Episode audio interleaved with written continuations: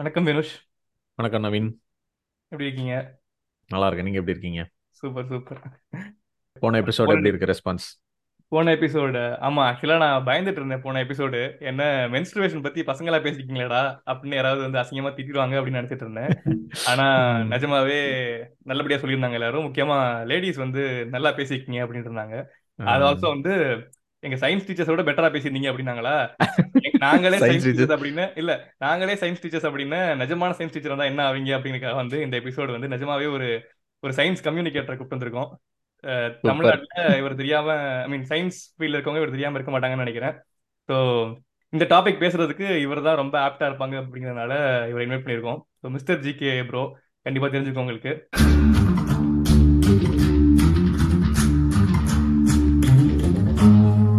Welcome bro நன்றி நன்றி. வணக்கம். பெரிய பெரிய பில்டப்லாம் கொடுக்கறேனா இல்ல பில்டப்ல நான் நிஜமாவே ஹான்ஸ்டா சொல்லணும்னா எனக்கெல்லாம் சயின்ஸ் இன்ட்ரெஸ்ட் வந்தது அப்படின்னு பாத்தீங்கன்னு வச்சுக்கோங்களேன். ஒரு லாஸ்ட் த்ரீ ஃபோர் இயர்ஸ் முன்னாடி உங்க சேனல் அப்புறம் சயின்டிபிக் தமிழன் சேனல் உங்களெல்லாம் பார்த்து தான் இந்த இன்ட்ரெஸ்ட் வந்தது. இப்ப நிறைய டாக்குமெண்ட்ரிஸா இருக்கட்டும் புக்ஸா இருக்கட்டும் இதெல்லாம் வந்து படிக்கிறதுக்கான சஜஷன்ஸ் எல்லாமே உங்ககிட்ட இருந்து வந்ததுனால தான். ஸோ உங்க கூட இந்த எபிசோட் பேசுறது நிஜமாவே எங்களுக்கு வந்து ஒரு எப்படி சொல்றது ப்ளஷர் ரொம்ப ரொம்ப நன்றி. கால் செகண்ட் சொல்ற மாதிரி இந்த இன்ட்ரெஸ்ட் சயின்ஸ் மேல இன்ட்ரெஸ்ட் வந்து குழந்தை பிறந்த உடனே ஆரம்பிச்சிருமா? அது ஆழ ஆரம்பிச்சதுல இருந்து ஒரு ஒரு கேள்வி கேட்கறதுல இருந்து மூணு ஏ ரவுண்டா இருக்கு. புள்ளி ஏன் பச்சையா இருக்குன்னு அதுக்கு அதோட சயின்ஸ் இன்ட்ரெஸ்ட் வந்து எல்லா குழந்தைங்களுக்கும் இருக்குமா? ஆனா அந்த ஆறு வயசுல இருந்து ஏழு வயசு இந்த ஸ்டடீஸ்குள்ள போகும்போது டென்த்துக்கு வெளில வரும்போது பாத்தீங்கன்னா அவங்க கம்ப்ளீட்டா அந்த கியூரியாசிட்டி இழந்துடுறாங்க அப்படின்னு அந்த மாதிரி உங்களுக்குள்ள சயின்ஸ் இன்ட்ரெஸ்ட் வந்து பை பான் எல்லாருக்குமே இருக்கு. நடுவுல அது மழுங்கி போயிடுது. திரும்ப மேபி இதனால துணி விட்டுருக்கலாம். அவ்வளவு கரெக்ட் அந்த தூசு தட்டி வெளியே எடுத்து வந்ததுக்காக உங்களுக்குலாம் ஆமா. கரெக்ட் ஆமா ஆக்சுவலா நாங்க சூடோ சயின்ஸ் வந்து ஒரு எபிசோட் பேசியிருந்தோம். ஃபர்ஸ்ட் சீசன்லயே ஆரம்பிச்ச ஒரு ஃபிஃப்த் எபிசோடே பேசியிருந்தோம். அப்புறம் ஏன் இன்னொரு டைம் பேசுங்க அப்படின்னு ஆடியன்ஸ் கேட்க வாய்ப்பு இருக்குது. இருந்தாலும் நாங்க ஓரளவு இல்ல சயின்ஸ் எப்படி அப்டேட் ஆகுதோ சூட சயின்ஸ் நிறைய மாதிரி அப்டேட் இருக்கிறதால ஆமா நிறைய கண்டென்ட் புதுசு புதுசா வருது. அன்னைக்கு ஒரு ஒரு எபிசோட்லாம் கவர் பண்ண முடியாது கண்டிப்பா. ஆமா ஆல்சோ நாங்க ரொம்ப பேசிக்கா டச் பண்ணியிருந்தோம். நீங்க இன்னும் இன்னும் கொஞ்சம் கிளாரிட்டியா டீடைல்டா பேசுவீங்க அப்படிங்கறனால உங்களை இன்வைட் பண்ணியிருக்கோம். ஆ- ஆனா சூடோ சயின்ஸ்னு சர்ச் பண்ணா இப்போ ஒரு ஆஸ்ட்ராலஜின்னு சர்ச் பண்ணா ஒரு வீடியோ வந்து அதை டீபங்க் பண்ணியிருக்கு அப்படின்னா அதுக்கு நூறு வீடியோ வந்து அதை ஃபேவர் பண்ணியிருக்குது. ஸோ கண்டிப்பா அந்த தேவை இருந்துட்டே தான் இருக்கு நம்ம அதை பத்தி பேசணும் அப்படின்னு. ஸோ எத்தனை டைம் பேசினாலும் தப்பு இல்லை. உங்க உங்க சேனல் ஃபாலோ பண்ணவங்களுக்குலாம் தெரிஞ்சிருக்கும். எத்தனை சூடோ சயின்ஸ்க்கு ஒவ்வொரு சூடோ சயின்ஸ்க்கு எத்தனை வீடியோ தேவைப்படுது அப்படின்னு தெரிஞ்சிருக்கும்.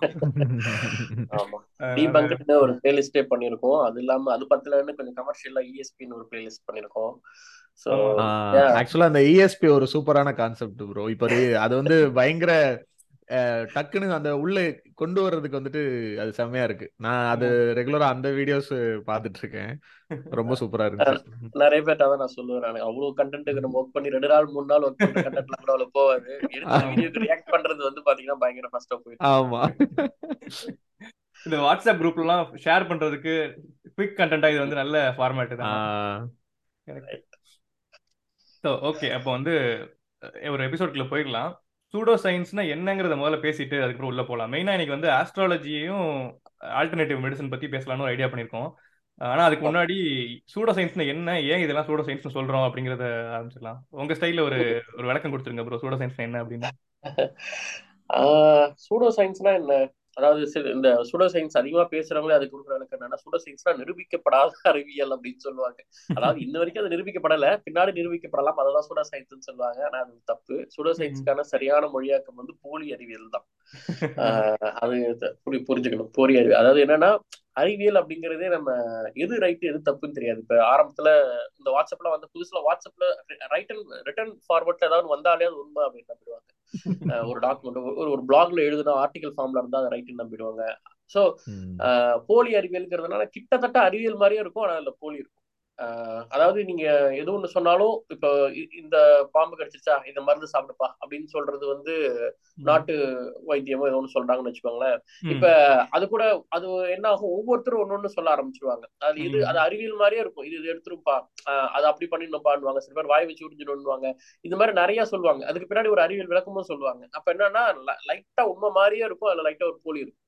போலி அறிவியல்ங்கிறது அதுதான். அதுல எயிட்டி பர்சன்டேஜ் அறிவியல் மாதிரியே இருக்கும் ஆனா இருபது பர்சன்டேஜ் அதுல போலி இருக்கும் கலந்துருக்கும். அதனால அந்த மாதிரி ஒரு விஷயம் தான் போலி அறிவியல் சூடோ சயின்ஸுங்கிறது சயின்ஸ் அப்படிங்கிறது ஒரு என்னன்னா ஒரு டெஸ்டட் ஃபார்மெட்ல இருக்கும். யார் வேணா டெஸ்ட் பண்ணி பார்க்கலாம். எல்லாருக்கும் ஒரே ரிசல்ட். கொடுக்கும். உலகத்துல எந்த மூலையில இருந்தும் டெஸ்ட் பண்ணலாம். ஆனா சூடோ சயின்ஸ் அப்படிங்கிறது அஹ், இல்ல இது எனக்கு பர்சனலா ஹெல்ப் ஆச்சு. இது எனக்கு இந்த மருந்து ரிசல்ட் கொடுத்தது. எனக்கு இந்த ஆஸ்ட்ராலஜி ஒர்க் ஆச்சு. அப்படின்னு தன்னுடைய பர்சனல் எக்ஸ்பீரியன்ஸை ஷேர் பண்ற மாதிரி இருக்கும். நம்ம அதான் திரும்ப திரும்ப சொல்லுவோம். ஒரு உணர்வை கொடுக்கறதாலே அது உண்மை அப்படிங்கிறது ஆயிடாது. ஒரு மெஜிஷியன் ஒரு மேஜிக் பெர்ஃபார்ம் பண்றாரு அப்படியே டக்குன்னு அது கண்ணு முன்னாடி டிசப்பியர் ஆகும் உங்களுக்குள்ள ஒரு ஆச்சரியம் உண்டாகும் ஒரு உணர்வெல்லாம் கிரியேட் பண்ணிடுவாங்க. ஆனா அது வந்து அவருக்கு தெரியாது ஒரு ட்ரிக் அப்படின்னு. ஆனா அதனால எனக்கு எப்பயுமே ஒரு உணர்வை கொடுத்துருச்சுங்கிறதாலே அதை நம்பணும்னு அவசியம் கிடையாது. அதுக்கு பின்னாடி இருக்கிற அறிவியல் என்ன? அது எல்லாரும் செய்ய முடியுமா? எல்லாருக்கும் ஒரே ரிசல்ட்டை கொடுத்தா அது அறிவியல் நம்பலாம். ஸோ அப்படிதான் சயின்டிபிக் பேப்பர்ஸ் இங்க ஒரு ஒரு விஷயத்த இப்போ வந்து ரிசர்ச் பண்றாங்கன்னா அது வந்து நிறைய வகையில டெஸ்ட் பண்ணுவாங்க. நிறைய மெத்தட்ல நிறைய பீப்புள் டெஸ்ட் பண்ணுவாங்க. அதை ஒரு பேர் ரிவ்யூ ப்ராசஸ்க்குள்ள கொண்டு போயிட்டு அதை நிறைய பேர் பேர் ரிவ்யூ பண்ணி அதை அப்ரூவ் பண்ணி ஒரு ஜேர்னல்ல பப்ளிஷ் பண்ணுவாங்க. அப்படி பப்ளிஷ் பண்ற பேப்பரை கூட மல்டிபிள் ஃபாலோஅப்ஸ் இருக்கு. அது கரெக்டா அதுக்கு அடுத்த வருஷமும் அடுத்தடுத்து அதை ஒர்க் பண்ணி அந்த ரிசல்ட்டை திரும்ப கொடுக்குதா? இல்ல அதுல மறுபடியும் மாற்றம் ஏதாவது ஏற்பட்டிருக்கா? அப்படின்னு அதை கம்ப்ளீட்டா படிக்கிறது தான் ஒரு சயின்டிபிக் எவிடன்ஸா இருக்கும். அதுதான் சயின்ஸ் பேஸ்டுக்கும் சூடோ சயின்ஸுக்கும் உள்ள டிஃபரன்ஸ் ஓகே ஒரு கொஸ்டின் இருக்கு எனக்கு.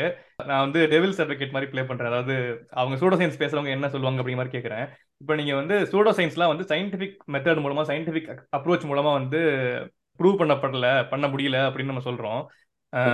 எப்படி வந்து இந்த சயின்டிபிக் மெத்தட் தான். சயின்டிபிக் மெத்தட்னா என்ன? எப்ப வந்து எப்படி சொல்றது? இந்த மெத்தட்ல ப்ரூவ் பண்ண முடியல அப்படின்னா வேற மெத்தட் இருக்கலாம். அந்த மெத்தட் நீங்க கண்டுபிடிக்கல அப்படின்னு சொல்றவங்க கிட்ட என்ன சொல்றது? அதான் இப்ப இன்னும் கண்டுபிடிக்காத மெத்தடை நீங்க எப்படி கண்டுபிடிச்சீங்க? ஆதாரபூர்வமா நம்புறீங்க. இப்ப நாங்க கண்டுபிடிக்கல. சரி ஓகே இந்த மெத்தட் வரல. வேற மெத்தட் மூலமா அது பண்ணா ஒர்க் ஆகும் அந்த மெத்தடே கண்டுபிடிக்கலன்னு சொல்றீங்க. அதாவது ஒருத்தர் கண்ணுக்கே தெரிய மாட்டாருன்னு சொல்றீங்க. ஆனா அவர் உங்க கணக்கு எப்படி தெரிஞ்சாருன்னு கேட்டா அந்த கேள்வி பதில் சொல்லணும்ல. அப்ப சரி ஓகேங்க இன்னும் நம்ம இது இந்த ப்ரூஃப் பண்ணாதான் நம்பலாம்னு. ஓகே நீங்க எப்படி நம்புறீங்க? எதை வச்சு நீங்க நம்புறீங்க? அப்படின்னு ஒரு கேள்வி இருக்குல்ல. அப்படிதான் அது கேட்கணும் அதாவது எந்த ஒரு காரணமும் இல்லாம அவங்க பிலீவ் பண்ணுவாங்க. நம்ம ஒரு காரணத்தோட பிலீவ் பண்றோம்னு சொல்றோம். அவ்வளவுதான். எப்படி எப்படி இருக்கணும்? இந்த இந்த ஃபால்சிஃபையபிள் ரிப்பீட்டபிள்லாம் சொல்லுவாங்கல்ல. என்னென்னலாம் ப்ரூவ் பண்ணா ஒரு ஒரு ஒரு ஃபீல்ட் இருக்குது. தெரியல ஒரு ஆஸ்ட்ராலஜியே வச்சுக்கலாம். ஆஸ்ட்ராலஜியே என்னென்னலாம் பண்ணா அது ஒரு சயின்ஸ்னு ப்ரூவ் பண்ணலாம் ப்ரோ ஓகே. ஃபர்ஸ்ட் ஆஸ்ட்ராலஜி சயின்ஸா ப்ரூவ் பண்ண வேண்டிய இடத்துல இருக்கிறவங்க அவங்க தான் ப்ரூஃப் ஆஃப் பேர்டன் அவங்க சைட்ல தான் இருக்கு. யார் ஆஸ்ட்ராலஜி துறை எடுத்திருக்காங்களோ யார் அதை பிலீவ் பண்றாங்களோ யார் அதுக்கான எவிடன்ஸ் கொடுக்குறாங்களோ அவங்க தான் அதை ப்ரூவ் பண்ணணும் முதல்ல. இதுக்கு யாரோ ஒரு குழு உட்காந்துக்கிட்டு சயின்டிஸ்ட் தான் வந்து ப்ரூவ் பண்ணணும். சயின்டிஸ்டுக்கு வந்து இன்ன வரைக்கும் ப்ரூவ் பண்ணல நீங்க ஆய்வு பண்ணலன்னு சொல்ல முடியாது. ஏன்னா அந்த துறையை சார்ந்தவங்க தான் பண்ணணும். அப்ப ஒரு- கொஸ்டின் இருக்குது. இப்ப நான் சில பேர்ட்ட பேசிட்டு இருந்தப்ப என்ன சொல்றாங்கன்னா சில மெத்தட்ஸ் எனக்கு ஒர்க் ஆகுது. இப்ப ஒரு எக்ஸாம்பிள் ஒரு எனர்ஜி ஹீலிங் வச்சுக்கோங்களேன். ரைக்கியா இருக்கட்டும் சப்ளிமினலா இருக்கட்டும் இதெல்லாம் நாங்க சயின்ஸ்னு சொல்லல. ஆனா இது வந்து எங்களுக்கு ஒர்க் ஆகுது. ஒர்க் ஆகுது நாங்க பண்றோம். இது நீங்க தப்பு இது சயின்ஸ் இல்ல சூட சயின்ஸ்னு சொன்னா அதை நீங்க தானே ப்ரூவ் பண்ணணும். சயின்ஸ்னு ப்ரூவ் பண்ண வேண்டிய கா- தேவை எங்களுக்கு இல்ல. நீங்க தானே. தப்புன்னு சொல்றீங்க அப்ப நீங்க தானே ப்ரூவ் பண்ணணுங்கிறாங்க. பேர்டன் ஆஃப் ப்ரூஃப் இப்ப வந்து எங்க இப்ப இப்ப சயின்டிபிக் கம்யூனிட்டி மேல வருது. அப்படிங்கிற மாதிரி? அதான் சொல்றேன். அது அதான் அது அப்படி புரிஞ்ச கூடாது. அது அந்த வேர்ட் பிளே நல்லா இருக்கும். ஆனா. அது உண்மையை நல்லா கவனிச்சீங்கன்னா இது சயின்ஸ்னு ப்ரூஃப் இப்ப அவங்க சொல்றாங்க இல்லையா? இப்ப ரைக்கியா இருக்கட்டும் இல்ல மத்த ஏதோ ஒரு விஷயம் ஏதோ ஒரு ஹீலிங் இது சொல்றாங்கன்னா அது. சயின்ஸ்னு ப்ரூவ் பண்ண வேண்டியது இப்ப நான் ப்ரூவ் பண்ணிட்டேன். அது அது ஒர்க் பண்ண வேண்டிய பண்ண வச்சு காமிச்சிட்டேன். ஆனா அது வந்து சயின்ஸ் நீங்க ப்ரூவ் பண்ணணும்னா அதாவது ஒரு கார் மாதிரி இருக்கு உருட்டி ஓட்டிட்டேன். ஆனா இப்ப இருக்க ஸ்பேர் பார்ட்ஸ் எல்லாம் நீங்க வந்து ஆய்வு பண்ணி நீங்க அதெல்லாம் ஒரு கார் ப்ரூவ் பண்ணுங்க நம்மகிட்ட சொல்லக்கூடாது ஒரு ஆ. காரை ப்ராடக்ட் மேனுஃபேக்சர் பண்றீங்கன்னா நீங்க தான் உள்ள என்ன இன்ஜின் போட்டீங்க உள்ள என்ன ஆயில் போட்டீங்க அது என்ன சோர்ஸ்ல பவர் அது கிடைக்குது அது எவ்வளவு மெயின்டெனன்ஸ் உள்ள இருக்கிற ஸ்பேர் பார்ட்ஸை பிரிச்சு காமிச்சு இதுதாங்க அந்த ப்ராடக்ட் இதை நான் தாங்க அசம்பிள் பண்ணேன் இதை நான் ட்ரைவ் பண்ணி காட்டுறேன்னு காட்டணும். நான் கூட அந்த போட்டோ மறைச்சிட்டு உள்ளுக்குள்ள ஒண்ணு நவுத்தி காமிச்சது பாருங்க ஓடுதா? இது வண்டி இருக்கு? நாலு சக்கரம் இருக்கா? நம்ம கண்ணுக்கு தெரியாது. அது உள்ள வந்து இன்ஜின் இருக்கா புகை வராது. ஆனா இதை நீங்க நிரூபிச்சு காட்டுங்க தாங்க சயின்டிஸ்ட் எடுத்து பாருங்கன்னு சொல்ல முடியாது இல்லையா? அப்ப அதுக்கான ஒண்ணு நீங்க அனுபவ நான் திரும்ப சொல்றது அது அனுபவபூர்வமாவோ உணர்வுபூர்வமாவோ என்னுடைய பர்சனலா நான் உணர்ந்துட்டேங்கிறதால அது அறிவியத்துல வந்துடாது நான் ஏற்கனவே சொன்ன அந்த மெஜிஷியன் எக்ஸ்பெரிமெண்ட் மாதிரி நிறைய வகையில உங்களோட உணர்வுகளை தூண்ட முடியும். அந்த உணர்வுகள் திரும்ப அதே டைம் உங்களால திரும்ப கொண்டு வர முடியுமானா ரிப்பீட்டடா ஒரு பண்ண முடியாது. அப்ப எக்ஸ்பெரிமெண்டலா இப்ப சயின்ஸ் சைடு அது யார் ஒரு விஷயத்த ஒரு கான்செப்டை கொண்டு வராங்களோ அவங்க தான் அதை நிரூபிக்கணுமே தவிர நான் உணர்ந்துட்டு இப்ப நீங்க ப்ரூவ் பண்ணுங்கன்னு சொல்ல முடியாது. சரி ஓகே அப்ப நான் ப்ரூவ் பண்றேன்னா நான் இப்ப என்ன சொல்லுவேன்? இப்ப ரேகில என்ன சொல்லுவாங்க? பொதுவா என் கை வந்து ஹீட் ஆயிடுச்சு. என் கை நல்லா சூடான்றதை உணர்ந்தேன் அப்படின்லாம் சொல்லுவாங்க. இப்ப நான் என்ன சொல்லுவேன்? ஓகே சரி சயின்ஸை வச்சு நீங்க அதை ப்ரூவ் பண்ணணும்னு நினைக்கிறீங்களா? வாங்க அப்படின்னு சொல்லி கூப்பிட்டு பத்து பேர் உட்கார நாங்க. நம்ம சொல்ற மெத்தட் எல்லாம் நீங்க வந்து எனக்கு வந்து பண்ணுங்க. இது எல்லாரும் நம்ம ரெண்டு பேர் சேர்ந்து ப்ரூவ் பண்ணுவோம் அப்படின்னா பத்து பேர் உட்காருங்க. பத்து. பேருக்கு இது பண்ணுங்க. பத்து பேருக்கும் கரெக்டா ஒர்க் ஆகுதா? இப்ப கை ஹீட் ஆகுதுன்னா நான் வந்து டெம்பரேச்சர் வச்சு பார்ப்பேன். இல்ல வந்து இந்த இன்ஃப்ராரெட் இந்த மெஷர் ஹீட் மெஷர்மெண்ட்ல டிவைசஸ் எல்லாம் வச்சு நான் ஹீட் மெஷர் பண்ணி பார்ப்பேன். கரெக்டா இருக்கா? அப்படின்னு சொல்லிட்டு. பத்து பேருக்கும் நீங்க என்ன பண்ணீங்க? உங்களை நாங்க கம்ப்ளீட்டா எக்ஸ்பிளைன் பண்ணுவோம். Blind fold. எக்ஸ்பெரிமெண்ட் பண்ணுவோம். அதுலயே வந்து நம்ம வந்து எல்லா வகையான எக்ஸ்பெரிமெண்ட்டும் பண்ணி பார்ப்போம். ரெண்டு கேட்டகரியா பிரிப்போம். ஏ பின்னு வைப்போம் நம்ம அந்த மாதிரி. அப்படின்னு சொல்லி நம்ம ஒரு ஒரு ப்ராப்பரான சயின்டிபிக் எவிடன்சஸ்க்கு ஒரு கவுண்ட் எல்லாம் கொடுப்பாங்களே இரநூறு முந்நூறு அப்படின்னு சொல்லுவாங்க. சில இதெல்லாம் பத்து பேர் அஞ்சு பேர்லாம் வந்து ஒரு ராங் கவுண்ட் நம்ம ஒரு ஒரு வைடான ஒரு டீமை வச்சு பண்ணணும். ஸோ இந்த மாதிரியான ஒரு ஆய்வுக்கு உட்படுத்துற அதுக்குள்ள கொண்டு வந்து நம்ம அந்த எக்ஸ்பெரிமெண்ட்டை நம்ம பண்ணலாம். அதுக்கு அவங்க ஒத்துக்கிட்டு அவ்வளவு ஒரு இரநூறு முந்நூறு பேருக்கு பண்ற அளவுக்கு ஒரு பெரிய டீமா அவங்க அதெல்லாம் இறங்கி பண்ண பண்ணாங்கன்னா நம்ம அது பண்றதுக்கு ரெடி ம். இதுல பிரச்சனை எங்க இருக்குது ப்ரோ இப்போ வந்துட்டு நம்ம எவிடன்ஸ் பேஸ்ட் மெடிசன் வந்து நம்ம ஒரு புதுசா ஒரு டேப்லெட் கொண்டு வரோம்னா இப்போ நம்ம இதுவே எடுத்துக்கோமே இந்த கோவிட் வேக்சின்ஸே எடுத்துக்கோமே இந்த வேக்சின்ஸ் ஆபத்தானது இல்ல அப்படிங்கறத நம்ப வைக்கிறதுக்கு பெரிய போராட்டம் இருக்கு. ஏன்னா அந்த வேக்சின்ஸ் மேல அதனுடைய. கன்சியூமருக்கு வந்துட்டு அந்த கேள்வியும் டவுட்டும் வருது. இது ஆபத்து இது சேஃபானதா இதை பண்ணலாமா? பண்ணக்கூடாதான்றதுக்கு அவ்வளவு கொஸ்டின் வருது. ஆனா இந்த சூடோ சயின்டிபிக் மெத்தட்ஸ்ல என்னன்னா அங்க ஒரு பெரிய பிசினஸ் நடந்துட்டு இருக்கு இப்போ அந்த பிசினஸ்ல வந்துட்டு அந்த சர்வீஸை கொடுக்கறவங்களும் அதை கன்சியூம் பண்றவங்களுக்குள்ள எந்த பிரச்சனையும் வர மாட்டேங்குது நம்ம தான் உள்ள போய் இல்ல இது தப்பு இதை பண்ணாதீங்க நம்ம சொல்ற மாதிரி இருக்கா? அப்ப அந்த கன்சியூமர்ஸுமே வந்துட்டு அந்த கேள்வி அவங்களுக்கு வரணும்ல இல்ல எனக்கு இது இது கரெக்டா இல்லையான்றதை எனக்கு நீ ப்ரூவ் பண்ணி காட்டுன்னு இங்க எவிடன்ஸ் பேஸ் மெடிசன்ல கேக்குற மாதிரி அங்க அவங்கள அந்த கேள்வி வர்றது இல்ல ரொம்ப ஈஸியா நம்பிடுறாங்கல்ல இப்ப அவங்க ம். நம்பும்போது அந்த சர்வீஸை கொடுக்கறவங்களுக்கும் வந்துட்டு அதை ப்ரூவ் பண்ண வேண்டிய பேர்டனே இல்ல இப்போ. நம்ம வெளியில இருந்து நம்ம பார்த்து இப்போ ஒண்ணு இப்போ வெளியில இருந்து நம்ம எல்லாம் எப்படி இருப்போம்னா ஒண்ணு பேசிக்கா யோசிச்சு பார்த்தாலே இது லாஜிக்கே இல்லையே இதுல இத எதை வச்சு இதை நம்புறீங்கன்ற கொஸ்டின் வந்திருக்கும் இல்ல. பட்டு திருந்தின ஆட்களா இருப்போம் ஏதோ ஒண்ணுல வெளிய வந்துட்டு இன்னொருத்தவங்களுக்கு வந்துட்டு இல்ல வேண்டாம் இதை செய்யாதீங்க இத இது இது பிரச்சனை இது தப்புன்னு நம்ம சொல்றோம்னா அப்போ அத அதுக்கான எஃபர்ட்டையும் அந்த அது தப்புன்னு டீபங்க் பண்ணி ப்ரூவ் பண்ண வேண்டிய மொத்த போர்டும் நம்மள்ட்ட தான் வருதே தவிர அவங்களுக்குள்ள எந்த பிரச்சனையும் இருக்க மாட்டேங்குது. அதனாலதான் இதை வந்துட்டு நம்ம கொண்டு அந்த அந்த இதை கொண்டு வர்றதுக்கு வந்துட்டு ரொம்ப எஃபர்ட் போட வேண்டியதா இருக்கு அவங்கள்ட்ட. ஆமா இல்ல நாடி பாபு இந்த நாடி பாபு எல்லாம் நம்ம என்னன்னு சொல்லி நம்ம ப்ரூவ் பண்றது? அதான் இப்ப அவங்க ரெண்டு பேருக்குள்ள பிரச்சனை இல்லைன்னு சொல்ல முடியாது. அதாவது. அந்த அவங்க இப்போ ஒரு உதாரணத்துக்கு டிபிக்காக ஒருத்தர் போறாருன்னு வச்சுக்கோங்களேன். காச நோயின்னு சொல்லி போறாங்கன்னா அதுக்கு அவங்க சைட்ல வந்து ஆல்டர்னேட் மெடிசின்ஸ்ல ஏதோ ட்ரீட்மெண்ட் கொடுக்குறாங்க. இப்ப அவங்க ரெண்டு. பேருக்குள்ள எப்படி எப்ப ஸ்மூத்தா இருக்கு கொலாபரேஷன்னா அது ஆரம்ப காலகட்டத்துல இருக்கிற வரைக்கும் ஒரு சின்ன சின்ன சின்ன வைத்தியங்கள் கொடுக்குறாங்க. அது அப்படியே இருக்குன்னு வச்சுக்கோங்களேன். ஒரு கட்டத்துல முத்தி போயிடுது அந்த அந்த எதுவுமே வேலை செய்யாம ஆனா ஒரு ஒரு பிளசிபோ எஃபெக்ட்ல வந்து அவர் வந்து என்ன பண்றாரு? கொஞ்சம் பெட்டரா. ஃபீல் பண்றாரு இல்ல கொஞ்சம் மேனேஜ் பண்றாங்க. மேனேஜபிளா அந்த சிம்டம்ஸை மட்டும் அவங்க கியூர் பண்ணி அனுப்பி மூளை அஹ், நோய்க்கான மருந்து கொடுக்காம அப்படியே ஓட்டிட்டு இருக்காங்க ஒரு வருஷம்னு வச்சுக்கோங்களேன். இப்ப என்ன ஆகுது? ஒரு வருஷத்தோட முடிவுல வந்து ரொம்ப சிவியர் ஆயிடுது டிபி வந்து லங்ஸ்ல பயங்கரமா அஃபெக்ட் ஆயிடுது. இப்ப பிரச்சனை ஆடவுடனே என்ன பண்ணுவாரு அவரு? சார் நாங்க கொடுத்த மருந்து இதெல்லாம் இருக்கு. இதுக்கு மேல உங்களுக்கு வேலை செய்யாது. நீங்க வந்து மாடர்ன் மெடிசனை பாருங்கன்னு அந்த அவர் அழகா கைட்டி விட்டுருவாரு. இதுக்கு மேல ரொம்ப முத்தி போன டைம்ல அப்ப வந்து அவங்க இங்க வருவாங்க. வந்து பிரைவேட்ல இல்ல நம்ம கவர்மெண்ட் ஹாஸ்பிட்டல்ல வருவாங்க. மாடர்ன் மெடிசன்ஸ் எடுக்க ஆரம்பிச்ச கொஞ்ச நாள்லயே இது ரொம்ப லேட்டு நீங்க ரொம்ப இதாயிட்டீங்கன்னு சொல்லி எண்ட் ஸ்டேஜ்ல போய் அவர் இறந்துடுறாரு ஒரு கட்டத்துல. அப்ப என்ன ஆகுது இந்த கணக்கு வந்து மாடர்ன் மெடிசன் கணக்குல வருது. இது கோவிட் டைம்ல நிறைய பேர் வந்து சித்தா. மருத்துவத்திலயும் ஆயுர்வேதம் யுனானின்னு சொல்லி ஆல்டர்னேட் மெடிசன்ஸ்ல ஹோமியோபதி இதுல எல்லாத்தையும் போய் ட்ரீட்மெண்ட் எடுத்து கிட்டத்தட்ட இந்த லங்ஸ் இன்ஃபெக்ஷன்லாம் அதிகமாகி அதுக்கான டைம் பீரியடே இல்லாம முடிஞ்சு போன டைம்ல எல்லாத்தையும் இந்த பக்கம் அனுப்பிட்டாங்க இதுக்கு மேல முடியாதுங்க நீங்க ஹாஸ்பிட்டல் போங்கன்னு சொல்றாங்க. அந்த ஸ்டேஜ்ல இங்க வந்து சேர்ந்து சேர்ந்து நிறைய பேர் இறந்தாங்க. அந்த கவுண்ட் எல்லா மாடர்ன் ம். மெடிசன்ஸ்க்கு வந்துச்சு. அவங்க என்ன பண்றாங்க? அவங்களோட கவுண்ட் அழகா மெயின்டைன் பண்ணிக்கிறாங்க. சித்தால. யாரும் அஃபெக்ட் ஆகல. இப்ப ஒரு ஒரு ஒரு ஹாஸ்பிட்டல்ல வர டாக்டர்ஸ்க்கும் இங்க ஒரு பிரைவேட் செக்டர் அண்ட் கவர்மெண்ட் ஹாஸ்பிட்டல்ல வர டெத் கணக்குக்கு ஒரு ஒரு ஒரு கணக்கு இருக்கு ஆனா. இந்த மாதிரி ஆல்டர்னேட் மெடிசன்ஸ்ல இருக்க யாருக்காவது ஒரு கணக்கு இருக்கா யார் எத்தனை பேர் பேஷண்ட் அட்மிட் ஆனாங்க எவ்வளவு கியூர் ஆனாங்க எவ்வளவு செத்தாங்கங்கிற ப்ராப்பரான ட்ராக் அங்க கிடையாது. அப்ப அவங்களுக்குள்ள இருக்க ஒரு ரிலேஷன்ஷிப் தான் இருக்குது. அதே ஆல்டர்னேட் மெடிசன்ஸ்ல போயிட்டு வெளில வந்து அதை பத்தி மோசமா எழுதுனவங்க இருக்கிறாங்க. லட்சக்கணக்கில். ஆல்டர்னேட் மெடிசனா நம்ம நினைக்கிறவங்க முப்பது ரூபா நாற்பது ரூபாய்க்கு போய் மருந்து சாப்பிடறதுலாம் கிடையாது. இவர் ஒரு. டாக்டர் சொன்ன மாதிரி ஒரு டாக்டர் ஒன்று சொன்னார் இன்டர்வியூல அது மாதிரி ஒரு பிரச்சனை இருக்குங்க. உங்களுக்கு ஒரு இஷ்யூ அப்படின்னு சொல்லி அதுக்கான ஆல்டர்னேட் நம்ம ஒரு மெடிசன் ப்ராப்பரான சயின்டிபிக் மெடிசன்ஸ் வந்து ஒரு ஆயிரம் ரூபாய்க்கு எழுதி கொடுக்குறாங்கன்னு வச்சுக்கோங்களேன். அதை எடுப்பாரா? இல்ல ஆல்டர்னேட் மெடிசன்ல ஒரு ஒரு கஷாயம் இருக்குங்க. இந்த ஒரு லேகியம் இருக்குங்கன்னு சொல்லி ஒரு அந்த ஒரு கஷாயத்தை குடிச்சா போதும். இத்தனை நாளைக்கு குடிச்சு வந்தா போதும். ஆனா அந்த அது வந்து உங்களுக்கு ஒரு ஆயிரத்தி ஐநூறு ரூபான்னு சொன்னா கண்ணை மூடிட்டு அந்த ஆயிரத்தி ஐநூறு தான் சூஸ் பண்ணுவார். ஆயிரம் ரூபாய் மெடிசன் வர மாட்டார். அப்ப அவங்க என்னன்னா இயல்பாகவே மக்களுக்கு தன் நேட்டிவா என்னுடைய நிலம் சார்ந்த ஏதோ ஒரு மருத்துவ குணம் இருக்கு இல்லையா? அது மேல. அவங்களுக்கு கேள்வி கேட்காத ஒரு நம்பிக்கை வருது. அது ஆயுர்வேதமா. இருக்கலாம் சித்தாவா இருக்கலாம்.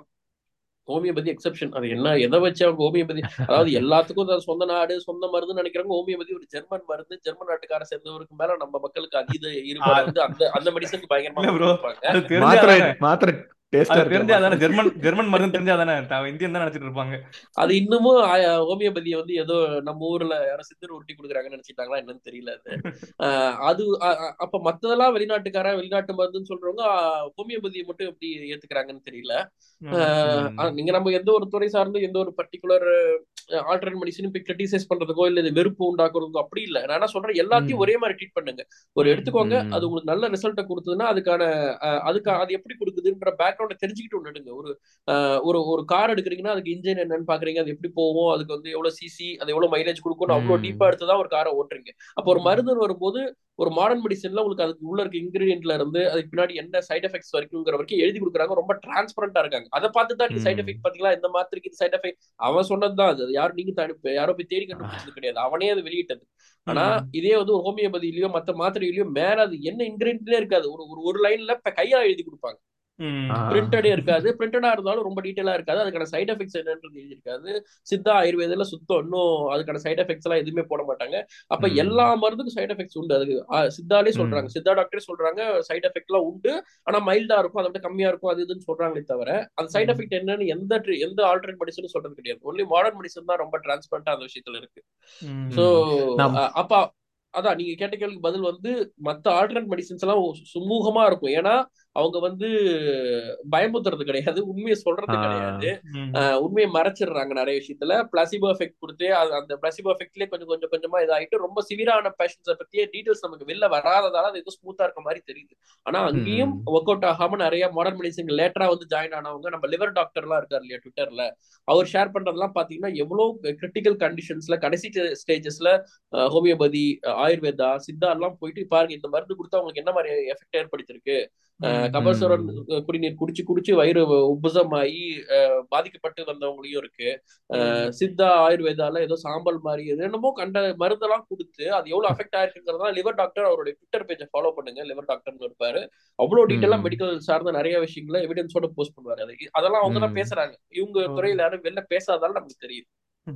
நம்ம மக்கள்கிட்ட வந்துட்டு ஜென்ரலா இந்த கெமிக்கல்ன்ற வார்த்தையே கெட்டதுன்ற ஒரு ஃபீல் இருக்குல்ல. இப்போ வந்துட்டு இந்த எவிடன்ஸ் பேஸ்ட் மெடிசன் ஏன் வரமாட்டாங்க அப்படின்னா அது வந்துட்டு கெமிக்கல் அப்படின்றாங்க.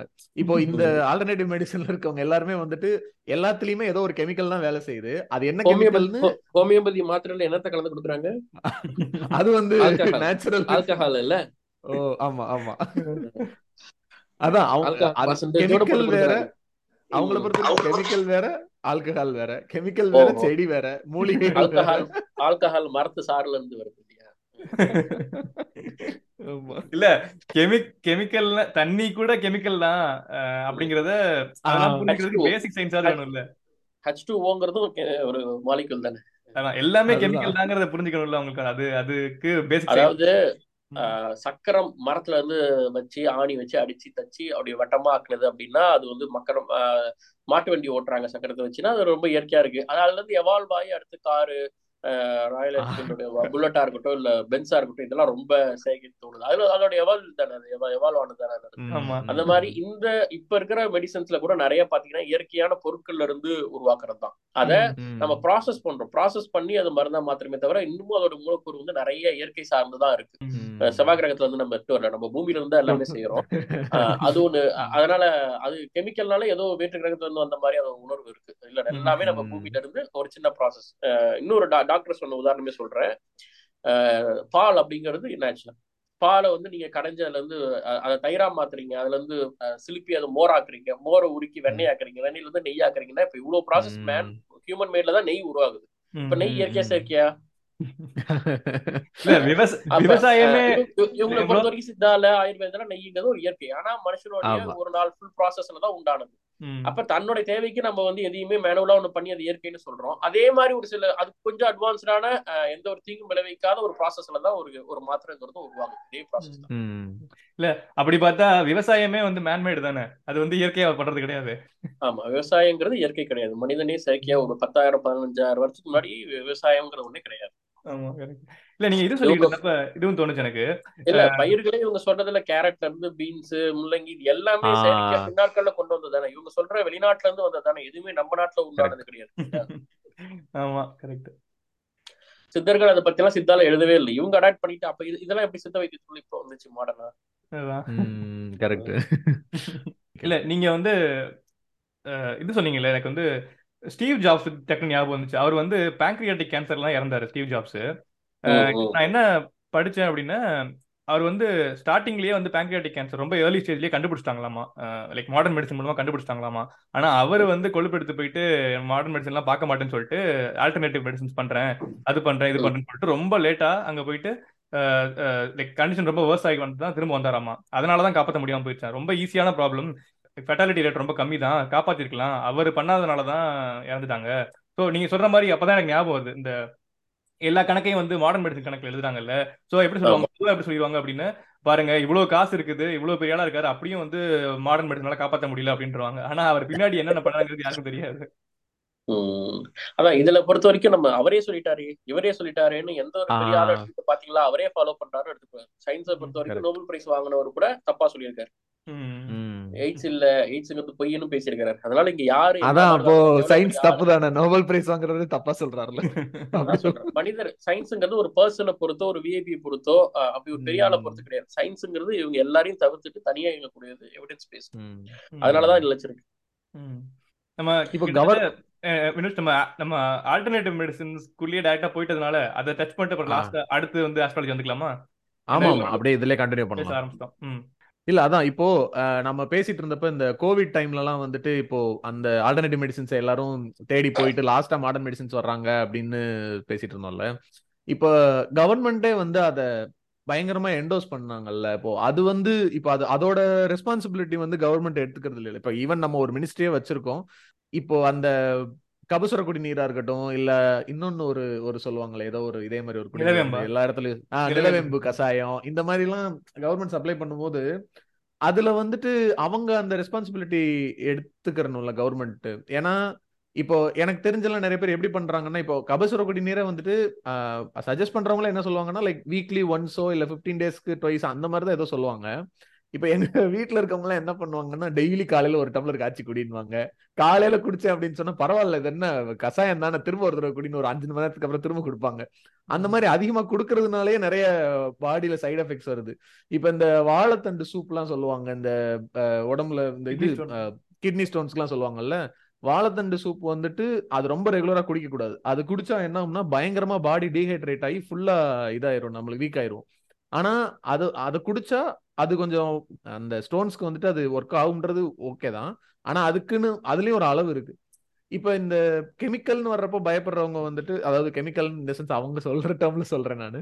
அப்படி வரும்போது பயப்படுறவங்க இந்த மாதிரி கஷாயம் இந்த மாதிரி வந்துட்டா அதுல வந்துட்டு லிமிட்டோ அதுல சைடு எஃபெக்ட் இருக்குன்றத கான்சியஸா யோசிச்சோ பண்றது எல்லாமே நல்லதுதான்ற ஒரு மனநிலை இருக்கிறதுனாலயே இந்த ஆல்டர்னேட்டிவ் மெடிசின்ஸை வந்துட்டு ஈஸியா வித்துற முடியுது. அதுல என்ன சிக்கல் இருக்குன்னா இப்ப ஒரு இப்ப பொதுவான மித்து ஒண்ணு இருக்குல்ல தண்ணி குடிங்க நிறைய அப்படின்னு சொல்லுவாங்க எழுதுன நிறைய. குடிங்க நிறைய குடிங்க எவ்வளவு முடியுமோ குடிங்க அப்படிங்கிறது தப்பு தானே தண்ணி அதிகமா குடிச்சாலும் ஒரு ஆபத்து தான். அப்ப எந்த அளவு. தண்ணி குடிக்கணும் அப்படின்னு ஒரு லிமிட் இருக்கு அப்ப ஒரு லிட்டர் கொடுங்க எப்படி அஞ்சு வயசு பையனும் ஒரு லிட்டர் குடிக்கணும் ஐம்பது வயசாலும் ஒரு லிட்டர் குடிக்கணுமான்னு கிடையாது அப்ப இதெல்லாம். பொதுவான டேர்ம் இருக்கு இல்லையா. கிட்னி இருக்குன்னா கிட்னில கல்லுனா நீங்க வாழை சாறு சாப்பிடுங்க வாழை சாறு குடிங்க அவ்வளவு அது மாதிரி ஏதோ கொடுங்க அப்ப இது எப்படி ஒரு ஒரு டாக்டர் வந்து ஒரு வைத்தியத்தை பொதுவா எல்லாருக்கும் அப்படி சொல்ல முடியாது. சின்ன வயசு பையனா அவனுக்கு அவனுக்கு ஏத அளவு தண்ணி குடிக்கணும். பெரியவங்கன்னா அதுக்கேற்ற யார் யாருக்கு தண்ணி தாகம் இருக்குதோ அந்த அளவு குடிச்சா போதும். ரொம்ப. அதிகமா குடிக்கணும் ஒரு அளவு வச்சுக்கிட்டு குடிக்கணும்ன்ற அவசியம் இல்லை தண்ணியை பொறுத்த இந்த லிமிட் இந்த லிமிட் எப்படி வந்துச்சு அப்படின்னு அதுவும் கேள்விப்பட்டேன். இந்த. ஏதோ ஒரு ரிசர்ச் பேப்பர்ல டூ பாயிண்ட் ஃபைவ் லிட்டர்ஸ் குடிக்கணும் அப்படின்னு போட்டிருக்காங்க போல. ஆனா அந்த டூ பாயிண்ட் ஃபைவ் லிட்டர்ஸ்ங்கிறது ஒரு நாளைக்கு ஒரு ஆவரேஜ் ஹியூமனுக்கு தேவை. ஆனா அதுல most of majority of the intake வந்து உங்களுக்கு மத்த ஃபுட்ல பால் குடிக்கீங்களோ அந்த மாதிரி வந்துரும் அப்படின்னு போட்டிருப்பாங்க போல. நம்ம ஆளுங்க என்ன பண்ணிட்டாங்க அந்த மீதி இருந்ததை படிக்காம வெறும் டூ பாயிண்ட் ஃபைவ் லிட்டர்ஸ் அப்படிங்கிறத ஸ்டாண்டர்டா எடுத்துட்டு அதையே குடிக்க ஆரம்பிச்சாங்க லிக்விடா வந்து உள்ள நீங்க எடுத்துக்க வேண்டியது டூ பாயிண்ட் ஃபைவ் பாலாவும் இருக்கும் தண்ணியா இருக்கும் ஆ. சா- சாப்பாடுல இருக்கும் எப்படி வேணா எடுத்துக்கணும் ஆமா. அதான் அது டிபெண்ட்ஸ் அதுல கிளியரா ஆவரேஜா போட்டிருப்பாங்க. ஒவ்வொரு ஏஜ் பீப்பிள் பிரெக்னன்சில இருந்து எல்லாமே பிரிச்சு போட்டிருப்பாங்க ஒரு ஆய்வு கட்டுரையில. இவங்க அதுல. மேலோட்டமா எடுத்துக்கிறது ஒண்ணு. அந்த மாதிரி கண்ணுக்கு வந்து நல்ல கேரட் நல்லதுன்றதும் எப்படி மித்து உண்டாச்சுன்னா வேர்ல்டு வார்ல வந்து ஜெர்மன் பிரிட்டிஷ் இந்த மாதிரி பிரச்சனைகள்ல வந்து அவங்க எப்படி இருட்டான நைட் டைம்லயும் வந்து அவங்க ரேடார்ஸை பயன்படுத்தி யூஸ் பண்ணாங்க அந்த ரேடார் டெக்னாலஜி எல்லாம் ஆரம்பத்துல வெளில அந்த டெக்னாலஜி சொல்லக்கூடாதுங்கிறதால எங்களுடைய பைலட்ஸ் எல்லாம் வந்து கேரட். சாப்பிடுவாங்க நைட்டு கண்ணு. கண்ணா கண்ணு தெரியுன்ற ஒரு மித் அப்பதான் கிரியேட் ஆச்சு. அதுல இருந்து என்ன சொல் அது கிட்டத்தட்ட ஒரு பத்து வருஷம் அந்த ரேடார் டெக்னாலஜியை மறைச்சு அவங்க என்ன பண்ணாங்க இந்த மாதிரி சொன்னாங்க அப்ப நிறைய பேர் வந்து. சோல்ஜர்ஸ்ல இருந்து எல்லாருமே கேரட் சாப்பிட்டா கண்ணு நல்லா தெரியும் அப்படின்னு சொல்லி அது ஒரு மித்து உண்டாச்சு ஆனா. உண்மையாவே அதுல விட்டமின்ஸ் இருக்கு நமக்கு கண்ணுக்கு தேவையான விட்டமின்ஸ் எல்லாம் இருக்கு சோ அதனாலதான் அந்த மித்தை உண்டாக்குறாங்க. ஆனா. அது எப்படி புரிஞ்சுக்கணும்னு ஒண்ணு இருக்குல்ல யார் யார் எவ்வளவு எடுத்துக்கணும் எந்த அளவுக்கு எடுத்துக்கணும்ன்ற ஒரு இதுவும் இருக்கு அயன் பேரிச்சம்பழம் சாப்பிட்டா அயன் சத்து அப்படிங்கிறாங்க. அதுக்கு ஆனா நம்ம எடுக்க வேண்டிய ஒன்றரை கிலோ ஒன்றரை கிலோ பேரிச்சம்பழத்தை ஒரு நாளைக்கு நம்ம சாப்பிட முடியுமா அப்படி முடியாது. அப்ப ஒ- ஒவ்வொன்னும் அதை நம்ம எப்படி எடுத்துக்கணும்ன்ற ஒண்ணு இருக்கு. கல் இருக்குன்னா அது டாக்டர் பார்த்து இது வந்து மருந்துல கரைக்கலாமா? இல்ல சாப்பாட்டுலயே இது கரையுமா? இல்ல எப்படிங்கறத அவரு அனலைஸ் பண்ணி பார்த்துட்டு டயக்னோஸ் பண்ணிட்டு தான் வந்து அந்த சொல்லணுமே தவிர எல்லாரும் எடுத்துக்கோங்கன்னா அப்படி அந்த நம்ம வாய் வழி வைத்தியத்துல இருக்க பிரச்சனை என்னன்னா போற போக்குல ஒவ்வொருத்தரும் ஒன்னொன்னு இந்த அட்வைஸ் ஈஸியா சொல்ற மாதிரி மருத்துவம் ஈஸியா சொல்றாங்க வாயால. அது ஒவ்வொருத்தருக்கும் வேரி ஆகும். உங்களுடைய கண்டிஷன் என்ன? உங்க வயசு என்ன? உங்களுக்கு ஏற்கனவே என்ன பிரச்சனை இருக்கு? உங்களுக்கு ஆபரேஷன் பண்ணிருக்காங்களா? உங்களுக்கு அலர்ஜி என்ன? உங்களுடைய லிமிட் என்ன? நீங்க எவ்வளவு சாப்பிடலான்றதுலாம் மருத்துவர் ஒவ்வொருத்தருக்கும் மாறுங்கிறதால அவங்ககிட்ட கேட்டு அட்வைஸ் பண்ணி அது ஈவந்தோ வாழைக்கிற தன்மை இருந்தாலும் அது எப்படி எடுத்துக்கணுங்கிறத மருத்துவருடைய அட்வைஸோட நம்ம எடுத்துக்கணும். சரி இந்த ஹோமியோபதி ஹோமியோபதி ஆயுர்வேதம் சொல்றோம்ல இதோட பேசிஸ் என்ன அப்படிங்கறத பாத்துடலாமா எதை? எதை பேஸ் பண்ணி ஹோமியோபதி கண்டுபிடிச்சாங்க? இல்ல அதோட பிரின்சிபல்ஸ் என்ன அப்படின்னு லைட்டா பார்க்கலாமா? ம் ஹோமியோபதிங்கிறது அதுதான். அந்த ஹோமியோ அப்படிங்கிறதே என்ன ஹோமியோன்னு சொல்றாங்க. அப்புறம் மாடர்ன் மெடிசன் அவங்க சொல்றது ரெண்டு டேர்ம்ல சொல்லுவாங்க இல்லையா? அலோபதின்றாங்க ஹோமியோபதி அப்படின்றாங்க. ஹோமியோனாலே நமக்கு தெரியும். ஹோமியோனாலே சிங்கிள் அலோ அப்படின்னாலே மல்டிபிள் அப்படிங்கிறது நமக்கு தெரியும். ஒரே வழியில ஹேண்டில் பண்றது ஹோமியோபதிங்கிறதுனா எந்த நோய் வந்ததோ அதாலேயே ட்ரீட்மெண்ட் பண்றது தான் ஹோமியோ சிங்கிள் வேல ஹேண்டில் பண்றது. இதே அலோபதினா மல்டிபிள் வேஸ்ல நம்ம அதுக்கு ஆல்டர்னேட்டா வேற வேற மாதிரி பண்றது. சோ அவங்க என்ன சொல்றாங்கன்னா ஹோமியோனா இப்ப பாம்பு கடிச்சதுன்னா பாம்போட விஷம் அந்த அந்த இதுல இருந்து ட்ரீட்மெண்ட் பண்ண ட்ரை பண்றது. ஜுரம் வந்ததுன்னா அந்த அந்த எதனால வந்ததோ அந்த அந்த மாதிரி சிங்கிள் வேல ஹேண்டில் பண்ற ஒரு மெத்தட் அது. அப்படிதான் அது. அந்த மாதிரி மருந்து எடுத்து ட்ரீட் பண்றது. அது முள்ள முள்ளால் எடுக்கிற மாதிரின்னு சொல்லுவாங்க. பட் அது அதுல சில சில பர்சன்டேஜஸ் ஒர்க் ஆகும். மத்ததெல்லாம் நிறைய வந்து அபத்தமா இருக்கும். அந்த மாதிரி அது. அஹ் அப்படிதான் உருவானது அந்த ஆரம்பத்துல.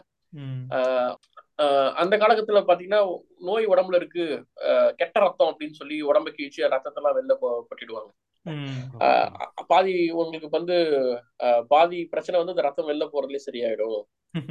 அப்படின்னு சொல்லி சில டெக்னிக்லாம் இருக்கும். அப்ப ஒவ்வொரு காலகட்டத்திலயும் ஒவ்வொரு டெக்னிக் இருக்கும். அப்ப ஹோமியோபதி அஹ், உண்டாகும் பொழுது என்ன ஆகுது அப்படின்னா இந்த மாதிரி நிறைய டெக்னிக்ஸ் இருக்கு. அப்படின்போது மக்களை துன்புறுத்தி டார்ச்சர் பண்ணி தான் வந்து நிறைய மெத்தட்ஸ் இருந்தது. அப்ப அறிவியல் வளர்ச்சி இல்ல. ஆரம்ப. கட்டத்துல ரத்தத்தை வெளில எடுக்கிறது தலையில வந்து ஓட்ட போடுறது ட்ரில் பண்றது அது இதுன்னு சொல்லி உடம்புல இருக்கிற கெட்டதை வெளில எடுக்கிறேன்னு ரொம்ப கொடூரமான டார்ச்சர் மெத்தட்ஸ் அப்ப ரொம்ப ப்ராப்பரா மெடிசன் இல்லாத டைம்ல இருக்கும்போது தான் ஒரு வந்து அதுல இருந்து பாதுகாக்கக்கூடிய ஒரு ஏஞ்சலா வந்தவர் தான் ஹனிகன் தான் வந்து என்ன பண்றாரு இவ்வளவு கொடூரமா வேணாம் கையெல்லாம் கீறாங்க இதெல்லாம் பண்றாங்க. நான் சிம்பிளா வந்து உங்க இனிப்பு மாத்திர மாதிரி உண்டாக்குறேன் சொல்லிதான் அந்தந்த பிரச்சனைக்கு இப்படி வரும்போது மக்கள் அப்பா இதுக்கப்புறம் வழியில இருந்து தப்பிக்கிற ஒரு பெரிய சொல்யூஷன் கிடைச்சிருச்சு அப்படின்னு சொல்லிட்டு. அவர் என்ன பண்றாரு இந்த மாதிரி ஈஸியான மெத்தடுக்கு மாறுறாங்க அந்த டைம்ல உண்மையாகவே அந்த அந்த மெடிக்கல் கண்டிஷன்ஸை பார்க்கும்பொழுது இது பெட்டரா இருக்கிறதால இது வந்தாங்க ஆனா. அதுவும் அது எப்படி வேலை செய்யலையோ அதே மாதிரி இதுவும் சில சமயங்கள்ல ஆரம்பத்துல வேலை செய்யலைங்கிறது ஒரு. உண்மை அப்படிதான் ஹோமியோபதிங்கிறது அந்த காலகட்டத்தோட நம்ம ஒத்து பார்க்கணும். ஆயிரத்தி எழுநூறுகளோட எண்டுல ஆயிரத்தி எட்நூத்தோடைய எழுநூறு எழுநூத்தி எண்டுல பாத்தீங்கன்னா அந்த டைம்ல இருந்த மெடிசன்ஸை கம்பேர் பண்ணும்போது மெத்தட் வந்து கொஞ்சம் சிம்பிளா மக்களுக்கு வழி இல்லாத ஒரு இதுவா இருக்கிறதால இது நிறைய பேர் ஹோமியோபதி அப்படிங்கறத எடுக்க ஆரம்பிச்சாங்க. ஒரு ப்ராசஸ் டைலூஷன் அப்படிங்கிற ஒரு மெத்தட் தான். அந்த ஆல்கஹால் இதுல கரைசல்ல எவ்வளவுக்கு எவ்வளவு மருந்து டைலூட் பண்றோமோ அந்த அளவுக்கு அது வீரியமா இருக்கும் அப்படிங்கறது ம். ஹோமியோபதியுடைய கான்செப்ட் பட் ஆனா அறிவியல நமக்கு தெரியும் பால்ல எந்த அளவுக்கு தண்ணியை ஊத்தி ஊத்தி ஊத்தி தண்ணியை கலக்குறோமோ அந்த அளவுக்கு அது வீரியமா இருக்குங்கிறது எவ்வளவு அறிவியலுக்கு எதிரானதோ. பட் ஆனா அவங்க வந்து அதை அப்படியேதான் சொல்றாங்க. சில மருந்துகள்லாம் பாத்தீங்கன்னா ரொம்ப கரைசல்ல அதோடைய ஆட்டம் சிங்கிள் ஆட்டம் கூட அதுல எக்ஸிஸ்ட் ஆகாது. ஆனாலும் அந்த மருந்து அது இருக்கு. ஏன்னா தண்ணிக்கு வந்து மெமரி பவர் இருக்கு அப்படிங்கிறது அவங்களுடைய ஆ. பேஸ் அதை பேஸ் பண்ணி நிறைய வந்தாங்க இப்ப நமக்கு மாடர்ன் சயின்ஸ்ல தெரியும் தண்ணீருக்கு எந்த ஒரு மெமரி கான்செப்டும் கிடையாது அப்படின்னு. இப்ப வீரியத்தை அவங்க அந்த அளவுக்கு வீரியத்தை குறைக்காம இன்னும் கொஞ்சம் கரைசல்ல மாற்றம்லாம் ஏற்படுத்தி இல்ல அதோட கெமிக்கல் காம்பவுண்டால் இருக்கிற மாதிரி பார்த்துட்டு பண்றோம் அப்படிங்கிற மாதிரி நிறைய மாற்றங்கள் கொண்டு வராங்க. பட் ஹோமியோபதி ஆரம்பம் இப்படிதான் அந்த ஸ்டேஜ்ல தான் உருவாச்சு அதுக்கு. அந்த டைலூஷன் சொன்னீங்கல்ல ஏதோ ஒரு சேனல்ல பாத்துட்டு இருந்தப்ப சொல்லிட்டு இருந்தாங்க. சயின்ஸ் இஸ் டோப் சேனல்ல நினைக்கிறேன். சொல்லிட்டு இருந்தாங்க homeopathy has no side effects because it has no effects இருந்தாங்க. ஜேம்ஸ் ராண்டியே அதுக்கு பிரச்சனை சொன்ன வரும். ஜேம்ஸ் ராண்டியே சொன்ன டைலாக் தான் அது. ஆரம்பத்துல ஆமா. சைட் எஃபெக்ட் கிடையாது ஏன்னா மருந்து கரெக்ட் ஜேம்ஸ் ராண்டி வந்து இந்த மாதிரி ஒரு எக்ஸ்பெரி ஒரு ஸ்பீச் கொடுப்பார் டெட் டாக்னு நினைக்கிறேன். அந்த டாக்ல வந்து ஃபர்ஸ்ட் மாத்திரையை வாயில போட்டுட்டு ஆரம்பிப்பாரு. ஆரம்பிச்சுட்டு முடிவுல தான் சொல்லுவாரு அது என்னன்னு. ஆமா. நான் ஸ்லீப்பிங் பில் சாப்பிட்டு இருந்தேன். ஸ்லீப்பிங் பில் சாப்பிட்டு தான் ஒரு ஒன்னு தான் சாப்பிடணும்னு சொல்றாங்க. நான் ஒரு முப்பது ஸ்லீப்பிங் பில் சாப்பிட்டு தான் வந்து இந்த ஸ்பீச்சே கொடுத்துருக்கேன். இன்னும் தூக்கம் வரல பாருங்க அப்படின்னு ஆமா. அந்த லெக்சரோட ஆரம்பத்துல முதல்ல ஒரு டப்பா நிறைய எடுத்து வாயில போட்டுப்பாரு போட்டுட்டு அந்த லெக்சர் ஃபுல்லா எடுத்து முடிச்சுட்டு ஹோமியோபதினா என்ன அது ஏன் பொய் அப்படின்லாம் சொல்லிட்டு கடைசியா பாருங்க ஆரம்பத்துல தூக்க மாத்திரன்னு ஒண்ணு கொடுத்தாங்க. நான் ஃபுல்லா சாப்பிட்டேன். இது வரைக்கும் எனக்கு தூக்கம் வரல அப்படின்னு சொல்லி அதை ப்ரூவ் பண்ணுவாரு. கரெக்ட் இந்த ரிசர்ச் சஃபிஷியன்ட் ரிசர்ச் இருக்கா? இது ஹோமியோபதி வந்து எப்படி சொல்றது? பிளசிபோவோட பெட்டரா இருக்கு அப்படின்னு ப்ரூவ் பண்றதுக்கான ரிசர்ச் எதுவும் இருக்கா ப்ரோ இல்ல. இப்ப இப்ப வரைக்கும் அவங்க அந்த மாதிரி சப்மிட் பண்ணல. இப்ப ரீசெண்டா நிறைய சேஞ்சஸ் பண்ணிருக்கிறதா சொல்றாங்க. நாங்க நிறைய சப்மிட் பண்றோம் அப்படின்லாம் சொல்றாங்க. நமக்கு தான் தெரியும் இல்ல இப்ப ஜேம்ஸ் ராண்டியே பாத்தீங்கன்னா ரிசர்ச் பண்ணுவோம் இது இது பண்ணிருக்காரு பிளைண்ட் ஃபோல்ட் எஃபெக்ட்ல இருந்து பிளசிபோல இருந்து இந்த ஹோமியோபதியை தீவிரமா ப்ரூஃப் பண்ணணும்னு அந்த டைம்ல பண்ணும்போது ஜேம்ஸ் ராண்டி பீரியட்லேயே ஐ திங்க் எயிட்டிஸ் நைன்டிஸ்லேயே வந்து இதுக்காக லேப்லாம் செட் பண்ணி கொடுத்து உங்களுக்கு தெரியும் ஒரு ஒரு ஒரு ஒரு மருந்தை ப்ரூவ் பண்ணணும்னா அதுக்கான லேப் எக்யூப்மெண்ட்ஸ் எல்லாம் எவ்வளவு கிளீனா இருக்கணும் அது எப்படி ரெண்டு செட்டா பிரிக்கணும் பிளைண்ட் ஃபோல்ட் எது இருக்கணும் பிளசிபோ எப்படி இருக்கணும் அதுக்கான ஆட்கள் எப்படி சூஸ் பண்ணுவாங்க பிரெக்னன்சி பீப்புள் வயசானவங்க சின்ன ஆட்கள் அந்த மாதிரி எல்லாம் பண்ணுவாங்க. அதெல்லாம் பண்ணி அப்பவே ட்ரை பண்ணாங்க அதெல்லாம். அப்பவே ரிசல்ட்ஸ் அந்த டைம்ல வந்துருச்சு அவங்களால ப்ரூவ் பண்ண முடியல ராண்டி பீரியட்லயே அவர்கிட்ட எனக்கு என்ன பிடிச்சிருந்துச்சு அப்படின்னா அவர் வந்து டீபங்கர்னு என்னை சொல்லி எனக்கு பிடிக்காது. நான் வந்து இன்வெஸ்டிகேட்டர். நான் வந்து இதை டிஸ்ப்ரூவ் பண்றதுக்கு ட்ரை பண்ணல எதையுமே. ஈவன் பேரனாமல் ஆக்டிவிட்டி கூட டிஸ்ப்ரூவ் பண்ண ட்ரை பண்ணல. அதுல உண்மை இருக்கான்னு ரேஷனல் மெத்தட் ட்ரை பண்றேன் அப்படின்னு சொல்லி சொல்றாரு அது நல்லா இருந்துச்சு ஆக்சுவலா ஆமா ஆமா. ஒரு மெஜிஷியன் அவர் ஆக்சுவலா மெஜிஷியன் அதாவது மெஜிஷியன்ஸ் நிறைய பேர் என்னோட ஃப்ரெண்டு நண்பர் கலை நண்பர். அவரு கூட ஒரு மெஜிஷியன் தான். அவரும் நிறைய அந்த மாதிரி டிஸ்ப்ரூவ் அதாவது திருடனுக்கு தான் இன்னொரு திருடன் தெரியுன்ற மாதிரி இவங்க மெஜிஷியன்கிற ஒரு ஆர்ட் ஒரு கலையா பண்றாங்க அவங்க. அதை எப்படி எப்படி மறைக்கணும்? பீப்புள் இருந்து எப்படி ட்ரிக் பண்ணுங்கிறதுல அவங்க எக்ஸ்பர்ட்ஸ்ன்றதால இவங்க என்னென்ன ட்ரிக் பண்றாங்கிறதெல்லாம் அழகா ரிவீல் பண்ணுவாங்க. சோ அந்த மாதிரி நிறைய மெஜிஷியன்ஸே வந்து மெஜிஷியன் ஒரு ஆர்ட் அதுல வந்து நீங்க அதை பயன்படுத்தி இதெல்லாம் பண்ணாதீங்கன்னு மெஜிஷியன்ஸ் எல்லாம் தீவிரமா சூட சென்ஸை எதிர்ப்பாங்க. உதாரணத்துக்கு நம்ம அந்த ஜி தமிழ்ல ஒரு ஷோ பண்ணும்போது அந்த டைஸ் உருட்டுனதுலாம் அப்ப நான் வந்து என்ன பண்ணேன் ரெண்டு மூணு மேஜிக்ஸ் எல்லாம் நான் ரிவீல் பண்ணிட்டேன் அந்த டைம்ல இதெல்லாம் வச்சுதான் மேஜிக் பண்றாங்க அப்ப மெஜிஷியன் கமிட்டிக்கு அவங்க கம்யூனிட்டிக்குள்ள வந்து நிறைய சலசலப்பு ஏற்பட்டு நீங்க முக்கியமான பெரிய பெரிய மேஜிக் இதெல்லாம் வந்து நீங்க வெளில சொல்லிட்டீங்க அப்படின்னு பிரச்சனை தான் ஏற்பட்டுச்சு அவங்க குரூப்ல அசோசியேஷன்லாம் அப்ப எனக்கு சப்போர்ட் பண்ணது அதே மேஜிக் குரூப்ல இருக்கக்கூடிய கலையா இருக்கட்டும் அவங்களோட அசோசியேஷன்லயும் இன்னும் முக்கியமான நண்பர்கள் தான். இல்ல இதை வந்து நம்ம தப்பா மிஸ்யூஸ் பண்ண விடக்கூடாது. நமக்கு இந்த மேஜிக் இல்லைன்னா நாளைக்கு நம்ம தான் அப்டேட் ஆகணும். நாம புதுசா கத்துக்கலாம். ஆனா இதனால மக்கள் பாதிக்கப்படுறாங்கன்னா நம்ம தான் இதை களை எடுக்கணும்னு சொல்லி அவங்களே அதுக்குள்ள மேஜிக்ல இதை தப்பா பயன்படுத்துற ஆட்களை வந்து களை எடுத்தாங்க அதெல்லாம் அதெல்லாம் நல்லா பண்ணாங்க.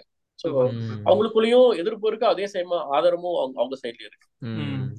அப்படி அந்த மாதிரிதான் இந்த எக்ஸ்பெரிமெண்ட்ஸ் எல்லாம் கூட பாத்தீங்கன்னா இப்போதைக்கு மாடர்ன் இதுல இவங்க எந்த அளவுக்கு பேப்பர் சப்மிட் பண்றாங்க என்ன பண்றாங்க ரீசெண்டா அப்படிங்கறது இவங்க வெளிக்கொண்டு வரணும். எந்த அளவுக்கு இப்ப ஒரு எக்ஸாம்பிள் ஆயுஷ் இருக்காங்கன்னா ஆயுஷ் மினிஸ்ட்ரியில ஹோமியோபதி இருக்கு சித்தா இருக்கு. இப்ப நீங்க சொன்ன மாதிரி கபசுர குடிநீர் எல்லாம் ஆரம்பத்துல வந்தது. நம்ம கோடிக்கணக்கில் அதுக்கு மக்கள்கிட்ட கொண்டு போறதுக்கு பண்ற செலவுல ஒரு கால் வாசி கூட இல்ல ஒரு ரெண்டு பர்சன்டேஜ் செலவு பண்ணிருந்தாங்கன்னா அதை வந்து ஒரு பேப்பரா சப்மிட் பண்ணிருக்கலாம் அவங்க. கபசுர குடிநீர் இதுதான். இது உள்ள போய் ஏற்படுத்துற மாற்றம் இது. இது இத்தனை பேருக்கு டெஸ்ட் பண்ணோம். இது இவ்வளவு ரிசல்ட் கொடுத்துன்னு ஒரு பேப்பர் சப்மிட் பண்ணியிருந்தாங்கன்னா உலகம் முழுக்க அதை கொண்டு போலாம்ல. அதை ஏன் அவங்க பண்ணலன்னா அதுக்கான ரிசல்ட் வரலையா? இல்ல இவங்க ட்ரை பண்ணி பார்த்தாங்களா? அப்படி அதுக்கு எந்த கேள்விக்கும் பதில் கிடையாது. நீங்க இது இந்த பிளசிபோ பத்தி இன்னும் கொஞ்சம் சொன்னீங்க. மேபி எல்லாருக்குமே தெரியுமான்னு தெரியல. கேட்குற எல்லாத்துக்குமே பிளசிபோனா என்ன? பிளசிபோ எப்படி அஃபெக்ட் ஆகுது இம்பாக்ட் கொடுக்குது அப்படிங்கிறது தெரியாதுன்னு நினைக்கிறேன் எல்லாத்துக்கும். மேபி பிளசிபோவும் டபுள் பிளைண்டட் ஸ்டடின்னு என்னங்கிறது சொன்னீங்க அப்படின்னா ஓகே சயின்டிபிக் ரிசர்ச் இப்படிதான் இருக்கும் அப்படிங்கிறது மக்களுக்கு புரியும்னு நினைக்கிறேன். ஓகே ஓகே நான் ப்ரொஃபஷனல் இல்ல பட் என்னால தெரிஞ்ச வரைக்கும் நான் சொல்றேன். இது எக்ஸ்பர்ட்ஸ் யாராவது இருந்தா கொஞ்சம் கரெக்டா சொல்லுங்க. பட் நான் எனக்கு தெரிஞ்ச வரைக்கும் சொல்றேன். பிளசிபோ அப்படிங்கிறது என்னன்னா இந்த வேர்ல்டு வார் டைம்ல வந்து சோல்ஜர்ஸ் எல்லாம் அடிபட்டு இருக்கும்பொழுது அப்ப அந்த அங்க இருக்கக்கூடிய கேம்ப்ல இருக்கக்கூடிய மெடிக்கல் ஹெட் என்ன பண்றாரு? தேவையான மருந்து இல்ல சப்ளை இல்ல சோல்ஜர்ஸ் எல்லாம் ஒரு கை போயிடுச்சு கால் போயிடுச்சு அழறாங்க கதறாங்க. இருக்கிற மெடிசன் சப்ளை போகும்போது அவர் என்ன பண்றாரு? அந்த டைமுக்கு டக்குன்னு யோசிச்சு மருந்து போடுங்க ஊசி போடுங்க வலி கை கையே இல்ல துண்டா இருக்கு. அப்ப வலிய கத்துறாங்கன்னும் போது டக்குனு அவர் என்ன பண்றாரு? உப்பு கரைசலை எடுத்து இன்ஜெக்ஷன்ல ஏற்றி அவங்களுக்கு போடுறாரு. அவங்க அப்ப அப்ப நூறு பேர்ல வந்து ஒரு பத்து பேருக்கு பேருக்கு அப்படி போட்டுறாரு எல்லாருமே பெயின் கம்மியான மாதிரி ஃபீல் பண்றாங்க. அப்போ ஒரு ஆச்சரியமா இருக்கு அது எழுபது பேருக்கு எண்பது பேருக்கு ஊசி போட்டோம். ஆனா கடைசி பத்து பேருக்கு வந்து நம்ம உப்பு கரைசல் தான் போட்டோம். ஆனா அவங்களுமே கண்ணை மூடி தூங்குறாங்க. பெயின் வந்து ரிலீஃப் ஆன மாதிரி மத்தவங்க என்ன ஃபீல் பண்ணாங்களோ அதே ஃபீல் பண்றாங்க. அப்ப இதை வந்து வாரெல்லாம் முடிஞ்சு திரும்ப வந்த உடனே இதை பத்தி ஒரு ஆய்வு பண்றாரு. இதை பத்தி மெடிக்கல் ஃபீல்ட்ல சொல்றாரு பேசுறாரு. அப்பதான் இந்த மாதிரி ஒரு கான்செப்ட் இருக்கு. நம்ம வந்து மருந்துன்னு சொல்லி வேற வகையா ட்ரீட்மெண்ட் பண்ணாலுமே அது அவங்க பிரெயின் வந்து அக்செப்ட் பண்ணிக்குதுங்கிற மாதிரி ஒரு எஃபெக்ட் கொண்டு வராங்க அதுதான் பிளாசிபோ பிளாசிபோ அப்படின்னு சொல்லுவாங்க. சோ அது வந்து என்னன்னா இயற்கையாகவே சில சில வலிகள் சார்ந்தோ சில சில நோய்களுக்கு தலைவலி இருக்கு. இந்த மாதிரி இதுக்கெல்லாம் நாம ரெகுலரா அதுக்கான ட்ரீட்மெண்ட் எடுத்துட்டோம். இல்ல மருந்து கொடுத்துட்டோம். நம்ம மருந்து எடுத்துக்கிட்டு நம்ம பிரெயின் ஒரு உடம்புல ப்ராசஸ் ஸ்டார்ட் ஆயிடுச்சுன்ற மனநிலைக்கு வந்துட்டாலே தானாகவே அந்த பெயின் வந்து குறைய ஆரம்பிக்கும். இப்ப மருந்து சின்ன வயசுல எங்க அம்மா பாத்தீங்கன்னா எனக்கு தூக்கம் வரல நான் சொன்ன உடனே இரு தூக்க மாத்திரை தரேன்னு சொல்லி சும்மா சத்து மாத்திரையோ இல்ல இந்த ஹோமியோபதி மருந்து இருக்கு இல்லையா அதையே குடிச்சுவாங்க தூங்க உடனே படுத்து சொல்லிட்டு நான் வந்து படுத்து தூங்க ஆரம்பிச்சிருவேன். அப்ப இது எனக்கு எப்படி தூக்கம் வந்துச்சுன்னா அந்த பிளாசிபோ எஃபெக்ட் தான். என் மைண்ட் வந்து என் பிரெயினுக்கு வந்து தானாகவே சுரப்பிகள் வந்து பெயின் கில்லிங் பெயின் பெயின் கில்லருக்கு உடம்புல வந்து சில சுரப்பிகள் மூலையில சுரக்க ஆரம்பிக்கும். பிளாசிபோ எஃபெக்ட் வந்து என்டார்பின் ட்ரிகர் பண்ணுது. அதனால தான் பெயின் கம்மியாகிற மாதிரி ஃபீல் பண்றாங்க அப்படின்னு சொல்றாங்க. கரெக்ட் அந்த மாதிரி சில சுரப்பிகளை ட்ரிகர் பண்ணி விட்டுறதால அந்த மருந்து வருதோ வரலையோ உங்க பிரெயின் சுரக்கிறதாலே சிலதெல்லாம் சரியாகும். அப்ப இந்த பிளாசிபோவுடைய லிமிட் என்ன அப்படின்னா எல்லாத்துக்கும் ஒர்க் ஆகுமானா எல்லாத்துக்கும் ஒர்க் ஆகாது. எல்லாத்துக்கும் இப்ப கிட்னி ஃபெயிலியர் ஆயிடுச்சு.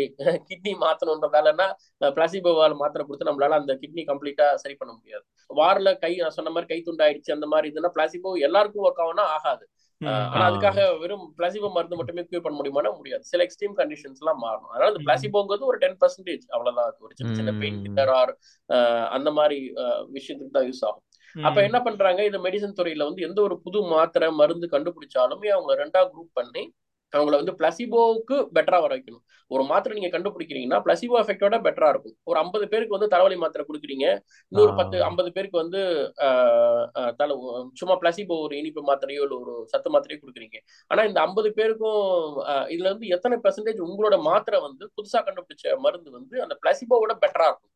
பிளசிபோவே அது சொல்யூஷனா இருக்கு அப்படின்னும் போது உங்க மருந்து எதுக்கு அப்படிங்கிறது அப்ப அந்த இடத்துல பிளசிபோ தானாகவே ஏதோ ஒண்ணு சாப்பிட்டுட்டு தலைவலி பெட்டர் ஆயிடுச்சுன்னு ஒரு பத்து பேர் சொல்றாங்கன்னா இந்த மருந்து சாப்பிட்டு சொல்றவங்க வந்து ஒரு இருபது முப்பது பேருக்கு மேல இருக்குன்னு வச்சுக்கோங்க. ஓகே அதோட இது பெட்டர் ஆகுதுன்னு அர்த்தம். அங்கேயும் பத்து பேர் இங்கேயும் பத்து பேருன்னா அது பிளசிபோவே பெட்டரா இருக்கு. எதுக்கு மருந்து அப்படின்றதால அந்த இடத்துல ஆகும் இதெல்லாம் நான் சும்மா ஒரு ஒரு ஓவரால் ஒரு இதா சொல்றேன் ரஃபா சொல்றேன்.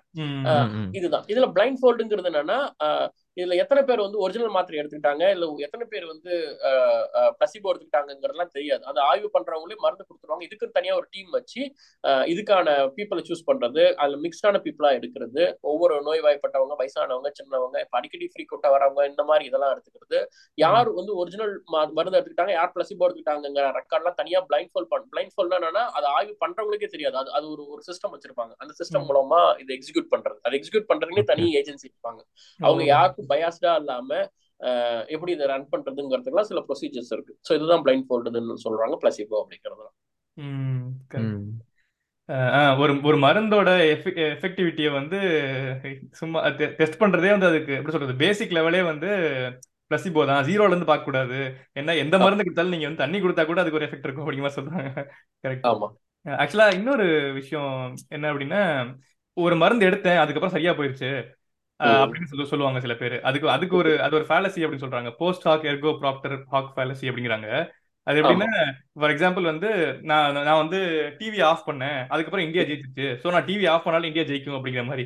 ஸோ இப்போ ரிசர்ச்ங்கிறது என்ன அப்படின்னா இதனாலதான் நடந்துருக்கிறது ரீசனை கண்டுபிடிக்கிறது. ஆனா நம்ம வந்து இது நடந்துச்சு அதுக்கப்புறம் இது நடந்துச்சு அதனால இதுதான் காரணம் அப்படின்னு எடுக்கிறோம்ல. அந்த மாதிரி நிறைய நடக்குது. இப்போ வந்து மாடர்ன் மெடிசன் எடுத்துட்டு இருந்திருப்பாங்க இல்ல டிஃப்ரெண்ட் டைப்ஸ் ஆஃப் மெடிசன்ஸ் எடுத்திருக்கலாம். எதுவும் ஒர்க் ஆகல அப்படின்னு சொல்லிட்டு திடீர்னு வந்து ஒரு ஒரு டைப் ஆஃப் ஃபார் எக்ஸாம்பிள் ஹோமியோபதிக்கு வருவாங்க. ஹோமியோபதிக்கு வந்து ஒரு மூணு மாசத்துலயே வந்து சரியாயிருச்சு அப்படின்னு நினைக்கிறாங்க அப்படின்னு. இது காரணம் வந்து இந்த ஹோமியோபதி தான் அப்படின்னு அவங்க கன்க்ளூட் பண்ணிடுவாங்க. ஆனா அதுக்கு முன்னாடி இருந்ததா இருக்கலாம் இல்ல ஆட்டோமேட்டிக்கா சரியா போயிருந்திருக்கலாம். இந்த மாதிரி நிறைய ரீசன்ஸ் இருக்கும். அது தெரியாதுல்ல மக்களுக்கு சயின்டிபிக்கா அப்ரோச் பண்ணுறேன் அதான் இது என்ன சொல்லுவாங்கன்னா இந்த கோரலேஷன் இஸ் காசேஷன் சொல்லுவாங்கல்ல. இது இது நடந்தாலதான் இது இது நடந்ததுன்னு ஒரு ஃபேலசி சொல்லுவாங்க தான் இது நடந்தது அதனாலதான் இது நடந்தது அப்படின்னு. அந்த மாதிரி நம்ம எடுத்துக்கூடாது. நான் வந்து இது சாப்பிட்டேன் இது சாப்பிட்டதுக்கு அப்புறம் எனக்கு வந்து தலைவலி வந்தது. அதனால இதை நான் சாப்பிட்டதால தான் தலைவலி வந்தது நான் ஐஸ்கிரீம் சாப்பிட்டேன். அதனால தான் எனக்கு வந்து ஜலதோஷம் பிடிச்சது அப்படின்னு நம்ம வந்து கோரலேட் பண்ணிக்கிறது அது கூட. அப்ப உன்ன- உன்னுடைய காரலேஷனும் காசேஷனும் சேம் கிடையாது அப்படிங்கிறது தான் இது. இதுக்கு ஒரு உதாரணம் கூட சொல்லுவாங்க. இவரு நிக்கோலஸ் கேஜ்னு சொல்லிட்டு ஒரு ஆக்டர் இருக்கார். அவரு. அவருடைய ஹாலிவுட்ல பாத்தீங்கன்னா அவருடைய அவருடைய மேப்பை வரைஞ்சு இது எப்படி எப்படிலாம் கனெக்ட் பண்ணிக்கலாம் டாட்ஸ் அப்படின்றதுக்காக ஒரு உதாரணம் சொல்லுவாங்க. பீப்புள். வந்து இந்த ஸ்விம்மிங் பூல்ல விழுந்து இறக்குறவங்களுடைய எண்ணிக்கையும் இந்த நிக்கோலஸ் கேஜஸ் படம் ரிலீஸ் ஆகுறதும் சேமா இருக்கும். எப்பப்பெல்லாம் அவருடைய படம் ரிலீஸ் ஆகுதோ அப்பெல்லாம் வந்து ஸ்விம்மிங் பூல்ல நிறைய பேர் இறக்குறதும் அந்த ரெண்டு கிராஃபையும் வச்சு பாத்தீங்கன்னா நீங்க ஒண்ணும் இல்ல காரலேஷன் காசேஷன் போட்டு நிக்கோலஸ் கேஜ்னு போட்டீங்கன்னா ஒரு ஒரு இது வரும். ஒரு ஒரு ஒரு டயக்ராம் வரும். அது பாத்தீங்கன்னா எக்ஸாக்டா ஒரு படம் ரிலீஸ் ஆகிறப்பெல்லாம் ஒரு அவங்க விழுந்து எழுந்திருக்கவங்களுடைய எண்ணிக்கை இவர் ரெண்டு படம் நடிச்சாங்கன்னா அப்ப விழுறவங்களுடைய இறக்குறவங்களுடைய எண்ணிக்கை டபுளா இருக்கும். அப்படி அது இருக்கும். அப்ப நீங்க இது கனெக்ட் பண்ணிக்கலாம் அது கூட. அப்ப எதை வேணா எது கூட வேணா இப்படி கனெக்ட் பண்ணிக்கலாம். அதனால இதனால தான் அது நடந்ததுங்கிறதுக்கு ஒரு ப்ரூஃப் ஆதாரம் இல்லாத போது அது ஒரு ஃபேலசி ஆகுது அப்படின்னு சொல்லுவாங்க. கதை சொல்லு. ஆ ஓகே. இல்ல அதான் கதை வேற கதையில இல்ல நானே தான் கதையே. ஆக்சுவலா நான் ஏன் அந்த நடுவுல வாழை வாழைத்தண்டு சூப்பு இதெல்லாம் சொன்னேன் அப்படின்னா அது நான் தான் ட்ரீட்மெண்ட் எடுத்துட்டு இருந்தேன் ப்ரோ இப்ப நம்ம இவ்வளவு எபிசோடுன்னு போட்டு உட்காந்து சூட சயின்ஸ்னு பேசிக்கிட்டு எல்லாத்தையும் எடுத்துக்கிட்டு நானே வந்துட்டு ஒரு ரீசெண்டா ஒரு இந்த லாஸ்ட் ஒன் இயர் வரைக்குமே நான் ஹோமியோபதி மெடிசன் எடுத்துட்டு தான் இருந்தேன். எதுக்குன்னா இப்ப எனக்கு வந்துட்டு ஒரு டென் இயர்ஸ்க்கு முன்னாடி ஸ்டோன் கிட்னி ஸ்டோன் ப்ராப்ளம் வந்துச்சு. இப்போ அப்போ வந்துட்டு நான் ஹாஸ்பிட்டல்ல போனப்போ வந்துட்டு அவங்க சொன்ன ட்ரீட்மெண்ட் வந்துட்டு இந்த மாதிரி லேசர் லேசர் ட்ரீட்மெண்ட் தான் பண்ண முடியும். அதுல வந்துட்டு அந்த ஸ்டோனை வந்து பிரேக் பண்ணி அதை யூரின் வழியாக வெளியே எடுக்கலாம் அப்படின்னு சொன்னாங்க. அது அது வந்து ஒரு ஃபேமிலி டாக்டர் தான் யூஸ்வலாக கன்சல்ட் பண்ணும். அவரே என்ன சொன்னார்னா அது இல்லை அப்படின்னா அது வந்து ரொம்ப இதான ஆப்ரேஷன் அட்மிட் அந்த மாதிரிலாம் போகும். நம்ம வந்துட்டு சும்மா மருந்துலே கியூர் பண்ணிக்கலாம் அப்படின்னு சொல்லிட்டு அவங்களே அந்த ஹோமியோபதி மருந்து தான் கொடுத்தாங்க.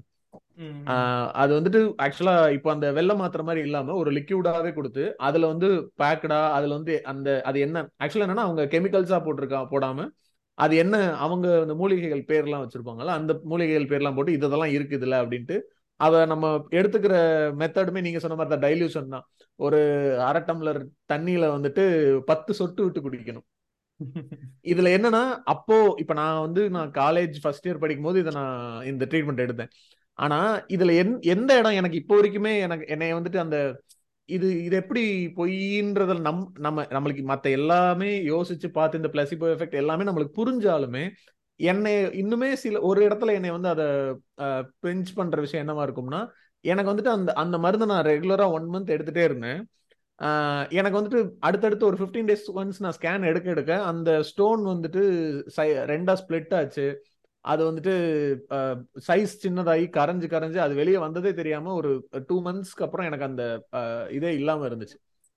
இப்ப எனக்கு வந்துட்டு அதுக்கு அவங்க ஆக்சுவலா டாக்டர்ஸ் கொடுத்தது ரெண்டே மருந்து தான். ஒன்னு வந்துட்டு அந்த ஹோமியோபதி அந்த லிக்விட் மாதிரி இருந்தது ஒன்று அப்புறம் வந்துட்டு சிஸ்டோன்னு ஒரு டேப்லெட் கொடுப்பாங்க. அதுவுமே வந்துட்டு அது ஐ திங்க் அது ஆயுர்வேதா டேப்லெட் நினைக்கிறேன். ஹிமாலயாவோடது. அந்த இதுதான் வந்துச்சு. இதுக்கப்புறம் ரீசெண்டா ஒரு ஒன் இயர் பேக் மறுபடியும் எனக்கு இதே மாதிரி ஒரு நாள் பயங்கர பெயின் வந்து அப்போ ஒரு டாக்டர் அப்போ போனது வேற ஒரு டாக்டர் ஆக்சுவலா அவர் வந்துட்டு ஒரு ஆர்த்தா ஸ்பெஷலிஸ்ட் பட் தெரிஞ்சவங்கன்றனால அவங்கள்ட்ட போறோம். அவங்க அகைன் வந்துட்டு இதே ஹோமியோபதி டேப்லெட்டையும் இது லிக்யூடையும் ஆயுர்வேத டேப்லெட்டையும் அவங்க ப்ரிஸ்கிரைப் பண்றாங்க. இப்ப என்ன ஆகுதுன்னா இப்ப எனக்கே இப்போ இப்ப நம்ம நல்லா பேசும்போதெல்லாம் நான் நல்லா பேசுவேன். எனக்கு என்னைக்கே ஒரு நாள் அந்த பெயின் பயங்கரமா வருதுன்னா அன்னைக்கு எனக்கு வந்துட்டு இதுதான் எனக்கு ஒர்க் ஆச்சு இதை செஞ்சிருவோமே. இதை செய்யறதுல என்ன இது செய்யறதுனால என்ன ஆக போகுதுன்ற ஒரு ஃபீல்ல அதை நான் செய்வேன். அது இப்போ இப்போ வரைக்கும் எனக்கு அது ஒரு டவுட்லேயே தான் நான் பண்ணிட்டு இருக்கேன் இது இந்த கதை நான் ஏன் சொல்றேன்னா இந்த மாதிரி ஏகப்பட்ட பேர் ஜென்ரலா இந்த ஆல்டர்னேட்டிவ் மெடிசின்ஸ் எடுக்கிறதுல வந்துட்டு இதுதானே ஒரு காமனான விஷயமா இருக்கு. அப்போ அதை விட்டு வெளியில வர்றதுக்கு வந்துட்டு ஒரு கிளாரிட்டியும் ஒரு ஒரு கான்பிடன்ஸ் தேவைப்படல. ஓகே இது இல்ல. இதனால நம்ம கியூர் ஆகலன்ற கான்பிடன்ஸ் தேவைப்படுது. அந்த கான்பிடன்ஸ் அந்த மொமெண்ட்ல நம்மளுக்கு வர்றது வந்து ரொம்ப கஷ்டமா இருக்குல்ல. அந்த பெயின் ஏன்னா இப்ப நம்ம மெடிசின் வரும்போது அது வந்துட்டு லைஃப் சம்பந்தப்பட்டது. நம்ம மற்ற விஷயங்கள் எல்லாத்தையுமே வந்துட்டு இந்த கதை சொல்றப்பதான் இந்த இந்த முக்கியமான கொஸ்டினை சேர்த்து பா கேட்கணும்னு நினைச்சிட்டு. இருந்தேன். எனக்கு இது. ஹெல்ப் பண்ணா இது எனக்கு யூஸ் பண்ணலாமா? அப்படிங்கிற கேள்வி இருக்குது. இப்ப நான் எவிடன்ஸ் பேஸ்ட் மெடிசன் எடுக்கிறேன். அதுவும் ஒரு பிளசிபோ கொடுக்கும். ஏன்னா எல்லா. மெடிசனுமே பிளசிபோ கொடுக்கும்ல பிளசிபோ பிளஸ் ஆக்சுவல் எஃபெக்ட் இருக்கும்ல bro so evidence based medicine கொடுக்காத பிளசிபோவை என்னோட ஆல்டர்னேட்டிவ் மெடிசன் கொடுத்தா அது எடுக்கிறதுல தப்பு இருக்கா? அப்படிங்கிற கேள்வி கேட்கணும்னு நினைச்சேன். ஓகே ஸோ இந்த இடத்துல என்னன்னா நம்ம நீங்க அந்த கிட்னி விஷயம் சொன்னீங்க இல்லையா காரிதன் இப்ப நான் தான் சொன்னல. இப்ப ஹோமியோபதியில முன்னாடி இருந்த ஹனிமன் காலத்துல இருந்த மருந்தெல்லாம் இப்ப இல்ல. அந்த டைலேஷன்ஸ்லாம் நிறைய மாத்திட்டாங்க. இப்ப ஆயுஷ். வந்ததுக்கு அப்புறம் நிறைய இம்ப்ரூவ் பண்றாங்க. டைலேஷன்ஸ்ல இன்னும் கொஞ்சம் வீரிய திங்கிறாங்க மருந்து இன்னும் கொஞ்சம் பவர் அதிகமாக்குறாங்க. சோ. அதுல வந்து கிட்னி கரைசல் இந்த மாதிரி பெயின் கில்லர் அந்த மாதிரி வகையில சில சிலதெல்லாம் வேலை செய்யுதுன்னே வச்சுக்கோங்களேன். ஆனா எல்லா எல்லா மருந்து எல்லாருக்கும் வேலை செய்யுதானா இல்ல. இதே இதே நீங்க சொன்ன இதே டெக்னிக் ஒரு ஆயுர்வேதா மாத்திரை அண்ட் இந்த ஒரு அவங்க வந்து ஒரு டானிக் மாதிரி வச்சிருக்காங்க. தண்ணியில கலந்து குடிக்கிறது அதானே. சொல்றீங்க. அதே. மெத்தட ஒர்க் ஆகாதவங்களும் நான் கேள்விப்பட்டிருக்கேன். அப்ப. இது என்னன்னா சிலருக்கு ஒர்க் ஆகுது சிலருக்கு ஒர்க் ஆக மாட்டேங்குது ஆஹ் சில அது நான் வேலை கம்ப்ளீட்டா ஜீரோ வேலையே செய்யாதுன்னு நான் சொல்லல இது இது. அதே மாதிரி இது பிளசிபோவாலான்னு கேட்டா இல்ல பிளசிபோலாம் இல்ல ம். கிட்னி. கல்லு உடையறதெல்லாம் வந்து பிளசிபோ கிடையாது. அது வந்து. அதுல வந்து அப்ப வீரியம் சில விஷயத்துல சில பேருக்கு அது வேலைக்கு ஆகுது ஒர்க் அவுட் ஆகுதுதான். அப்ப. நம்ம என்ன பண்ணணும் இந்த பயம் உங்களுக்கு வருதுன்னா இது அடிக்கடி ஃப்ரீக்வெண்டா நடக்குதுன்னா நீங்களே இந்த டெஸ்டபிள் பர்சனா மாறி எனக்கு ரெண்டு தடவை ஒரு எமர்ஜென்சிக்கு போயிட்டீங்க ஓகே ரெண்டு தடவை போய் ஒர்க் அவுட் பண்ணி பாக்குறீங்க. மூணாவது தடவை வந்து. இதோட ஸ்டார்டிங் ஃபேசஸ்ல நீங்க ஒரு மாடர்ன் மெடிசன் நல்ல டாக்டர்கிட்ட போயிட்டு இந்த மாதிரி. எனக்கு ஹோமியோபதியோ இல்ல இந்த மருந்தோ எடுத்தா வருது ஆனா நல்ல இப்போ எக்ஸாம்பிள் மாடர்ன் மெடிசன்ஸ்ல பெட்டரா இருக்கவங்க இந்த மாதிரி ஆல்டர்னேட் மெடிசன்ஸ்ல இருக்க டிராபேக்ஸ் எல்லாம் பேச அந்த மாதிரி டாக்டர்ஸ் நல்ல டாக்டர்ஸ் ஐடென்டிஃபை பண்ணி அவங்க. கிட்னி இந்த மாதிரி ஸ்டோன்ஸ் லிவர் பண்ண இதெல்லாம் ரிமூவ் பண்றதுல எக்ஸ்பர்ட்ஸா இருக்கவங்ககிட்ட எனக்கு ஏன் அந்த மருந்து எடுத்தேன் அதுல ஏன் எனக்கு சரியாச்சு அதுல இருக்கக்கூடிய இன்கிரீடியன்ட் என்ன ஏன் மாடர்ன் மெடிசன்ல அது இல்லன்றத உங்க செல்ஃப் உங்க. உடம்புங்கிறதால நீங்க தீவிரமா இறங்கி இதை ஆராய்ச்சி பண்ணி எல்லாரும் பண்ணுவாங்கன்னா பண்ண மாட்டாங்க எஸ். எனக்கு ஒர்க் ஆகுதுன்னு இறங்கி போவாங்க ஆனா.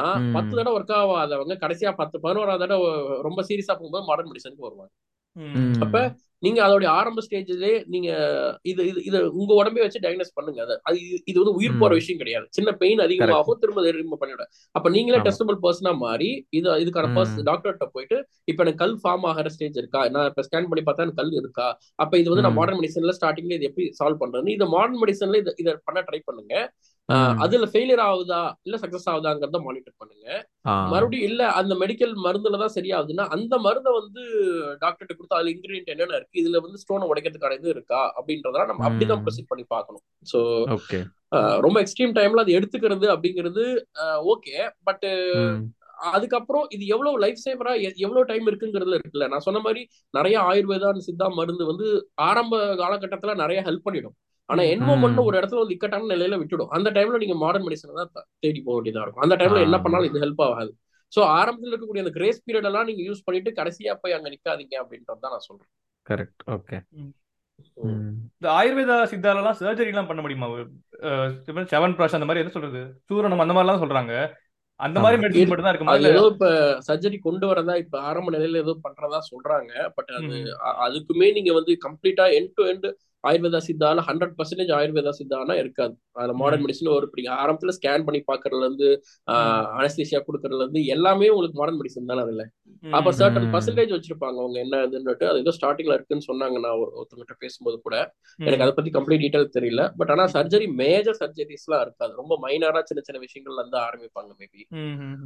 அது விஷயமா நம்ம சர்ஜரிஸ் தெரியல எனக்கு ஆக்சுவலா இதுலயும். சைடு எஃபெக்ட்ஸ் நிறைய இருக்கும்னு சொல்றாங்கல்ல ஆயுர்வேதா சித்தாலாம் கேட்கறதுக்கு வந்து நேச்சுரல் அப்படின்னு கேள்விப்பட்டாலும் ஐ மீன் கேட்கறதுக்கு. அப்படின்னு இருந்தாலும் இப்போ. லெட் பாய்சனிங் ஆர்சனிக் பாய்சனிங்லாம் இருக்குது அப்படின்னு சொல்றாங்க ஸோ நம்மளுக்கு அது தெரியாம இப்போ மெயின் ப்ராப்ளம் வந்து என்ன அப்படின்னா எந்த காம்பவுண்ட் எந்த அளவுல தேவைங்கிறத ரிசர்ச் பண்ணாம நம்ம வந்து ஒரு மருந்தா கொடுக்கறதுனால தானே இந்த ப்ராப்ளம் வருது.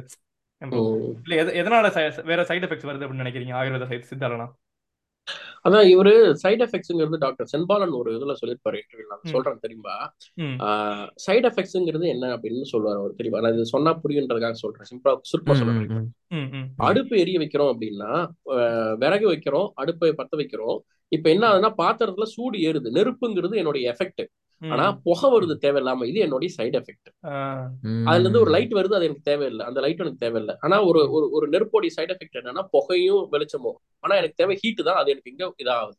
இதுவே நான் ஒரு சாம்பிராணி ஏத்தி வைக்கிற வீட்ல. எனக்கு வந்து புகை தான் அதோடைய எஃபெக்ட் ஆனா அந்த இடத்துல. ஹீட்டோ அந்த இடத்துல வர வெளிச்சமோ எனக்கு சைடு எஃபெக்ட் அப்படி அப்ப ஸ்மோக் ஒரு இடத்துல வந்து எனக்கு எஃபெக்டா இருக்கு. மத்த இடத்துல வந்து அது சைடு எஃபெக்ட் அதே ஸ்மோக் எனக்கு அடுப்புல எனக்கு சைடு எஃபெக்டா இருக்கு.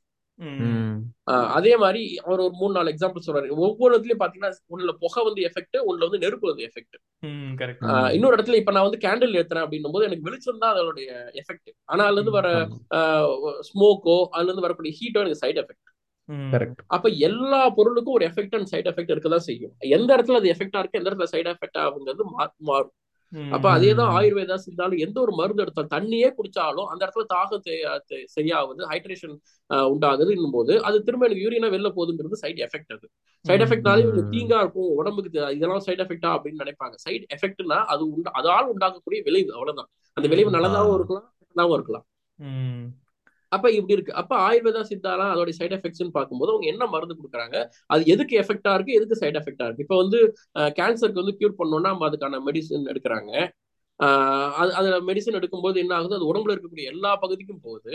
முக்கியமான கேன்சர் பகுதி கேன்சர் செல்களையும் தாக்கி அதை சரி பண்ணுது. ஆனா அதே சமயம் நம்ம முடியெல்லாம் கொட்டுறதுக்காகவும் ஸ்கின் சம்பந்தமான மாற்றங்கள் வரும்போது அது அதோடைய சைடு எஃபெக்ட் அப்ப அதோடைய நான் சொன்ன நெருப்புல புகை வரும்போது மத்ததெல்லாம் அப்படிங்கிற மாதிரி வேற வழி இல்லாம உயிர் தான் நமக்கு முக்கியங்கிறதால முடி முக்கியம் இல்லைன்றதால அந்த இடத்துல கீமோதெரபி எடுக்கிறாங்க அந்த மாதிரி. அப்ப எந்த ஒரு ப்ராடக்ட்டுக்கும் ஒரு சைடு நீங்க எதுக்காக யூஸ் பண்றீங்கிறத பொறுத்து தான் அந்த ப்ராடக்ட் மாறுது.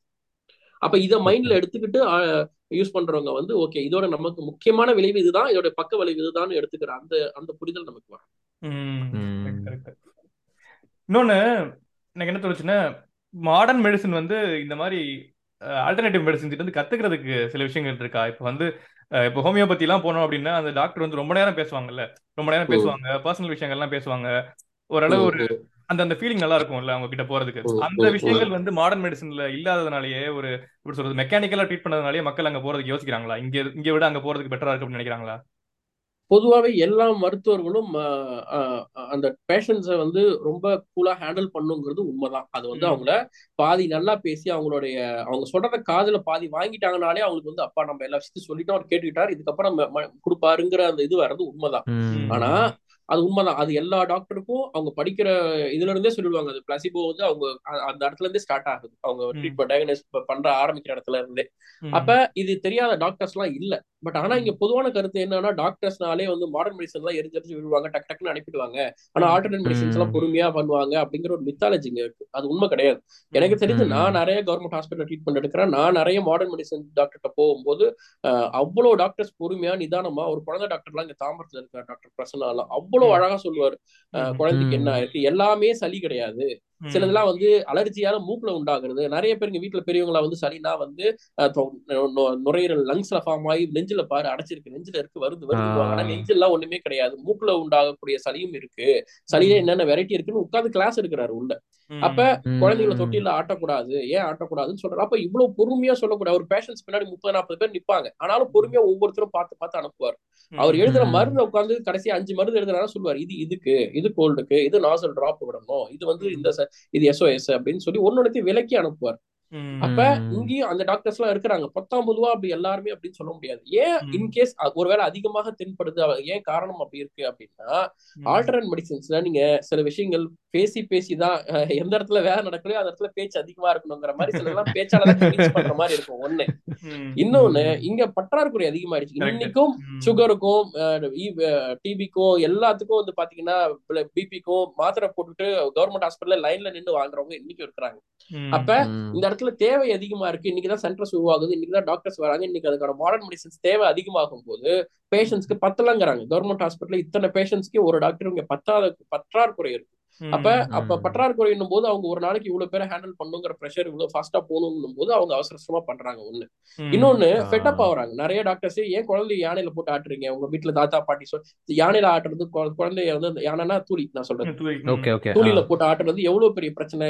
நம்ம மனுஷன் தலைய நமக்கு இருக்கிற சுத்தனா அப்படி மயக்கம் வருதோ அந்த மாதிரி ஒரு மயக்கத்தை உண்டாக்கி குழந்தை தூங்க வைக்கிற முறை அது. அது தப்பானது. அப்படின்னு சொல்லி அதை சொல்றாங்க. அப்ப மாடர்ன் மெடிசன் டாக்டர்லாம் விளக்கம் சொல்லியே நான் ஓஞ்சு போறேங்கிற மாதிரி கொண்டு வராங்க ஒவ்வொருத்தருக்கும் ரிப்பீட் பண்ணி ரிப்பீட் பண்ணி ரிப்பீட் பண்ணி டயர்ட் ஆயிடுறாங்க அவங்க ஒரு கட்டத்துல. இவங்க ஒரு மேல காசு அதிகமா வாங்கிறாங்க காசு அதிகமா வாங்கிறாங்கன்னு சொல்லி அவங்க மேல இருக்க அலிகேஷன்ஸ் ஒரு பக்கம் ஒரு பக்கம் வந்து மிஸ்கன்செப்ஷன்ஸ் நிறைய சொன்னா கேட்கறது இல்ல. குழந்தைங்க வந்து நாலஞ்சு வயசு வரைக்குமே இந்த பாக்கெட் பால் இந்த பசும்பால் எல்லாம் கொடுக்க கூடாதுன்னு ஒரு மூணு நாலு வயசு வரைக்கும் சொல்றாங்க. வீசிங் வரும்னு சொல்றாங்க. ஆனா இவங்களுக்கு புரிய மாட்டேங்குது. இல்ல அது கொடுக்குறாங்க.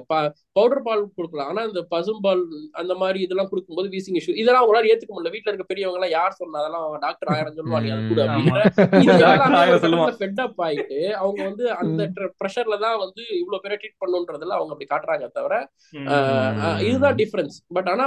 அது ஒரு மித்தாலஜி தான். பொதுவா வந்து எல்லா டாக்டரும் அப்படி கிடையாது. எல்லாருமே ஸ்பெண்ட் பண்றாங்க. அதெல்லாம் பண்றாங்க. சில டாக்டர்ஸ் சில இடத்துல அப்படி நடக்க வாய்ப்பு இருக்கு. ஆக்சுவலா நான் அந்த கேள்வி கேட்டதுக்கு காரணமே இந்த இந்த ஆன்சர் வரணும் அதாவது பற்றாக்குறை நிறைய இருக்குது. அதனால. வந்து அதை நம்ம நம்ம சைட்ல இருந்து புரிஞ்சுக்கணும். அவங்க வந்து அத்தனை பேரை ஹேண்டில் பண்றது கஷ்டங்கிறத புரிஞ்சுக்கணுங்கிறதுக்காக சொன்னேன். பட் இதுல. இன்னும் கொஞ்சம் இம்ப்ரூவ்மெண்ட் வந்துச்சு.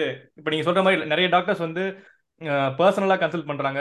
ஒரு தெளிவா. எக்ஸ்பிளைன் பண்றாங்க அப்படின்னா அந்த மக்களுக்கு அங்க போறதுக்கான விருப்பம் வரும்னு நினைக்கிறேன். இப்ப நான்லாம் நான்லாம் டாக்டர் ஆகிறதுக்கான வாய்ப்பு இருந்துச்சு படிக்கிறப்ப. எனக்கு இந்த இந்த அவர்ஷனாலேயே வேணாம். இது வந்து இந்த. ஃபீல்டே வேணாம் அப்படின்னு டிசைட் பண்ணலாம் ஸோ சில பேர் வந்து ரோல் மாடல்ஸ் இருப்பாங்கல்ல. இந்த டாக்டர். செமையா பேசுவாரு. இவர மாதிரி ஆகணுங்கிற ரோல் மாடல் இருக்குல்ல அந்த மாதிரி கிரியேட் பண்ணாங்க அப்படின்னாலே இந்த மாடர்ன் மெடிசன் மேல ஒரு எப்படி சொல்றது ஒரு லைக்கிங் வந்துரும்னு நினைக்கிறேன். ஆமா ஆமா. இப்போ வந்து மாடர்ன் பேஸ்ட் மெடிசன் கூட வந்து இந்த ஆல்டர்னேட்டிவ் மெடிசன்ஸை காம்ப்ளிமெண்டரியா யூஸ் பண்ணலாமா? அதுல ப்ராப்ளம்ஸ் இருக்கா? ஏன்னா டாக்டர்ஸே சஜஸ்ட் பண்றாங்க அப்படின்னு சொல்றாங்கல்ல.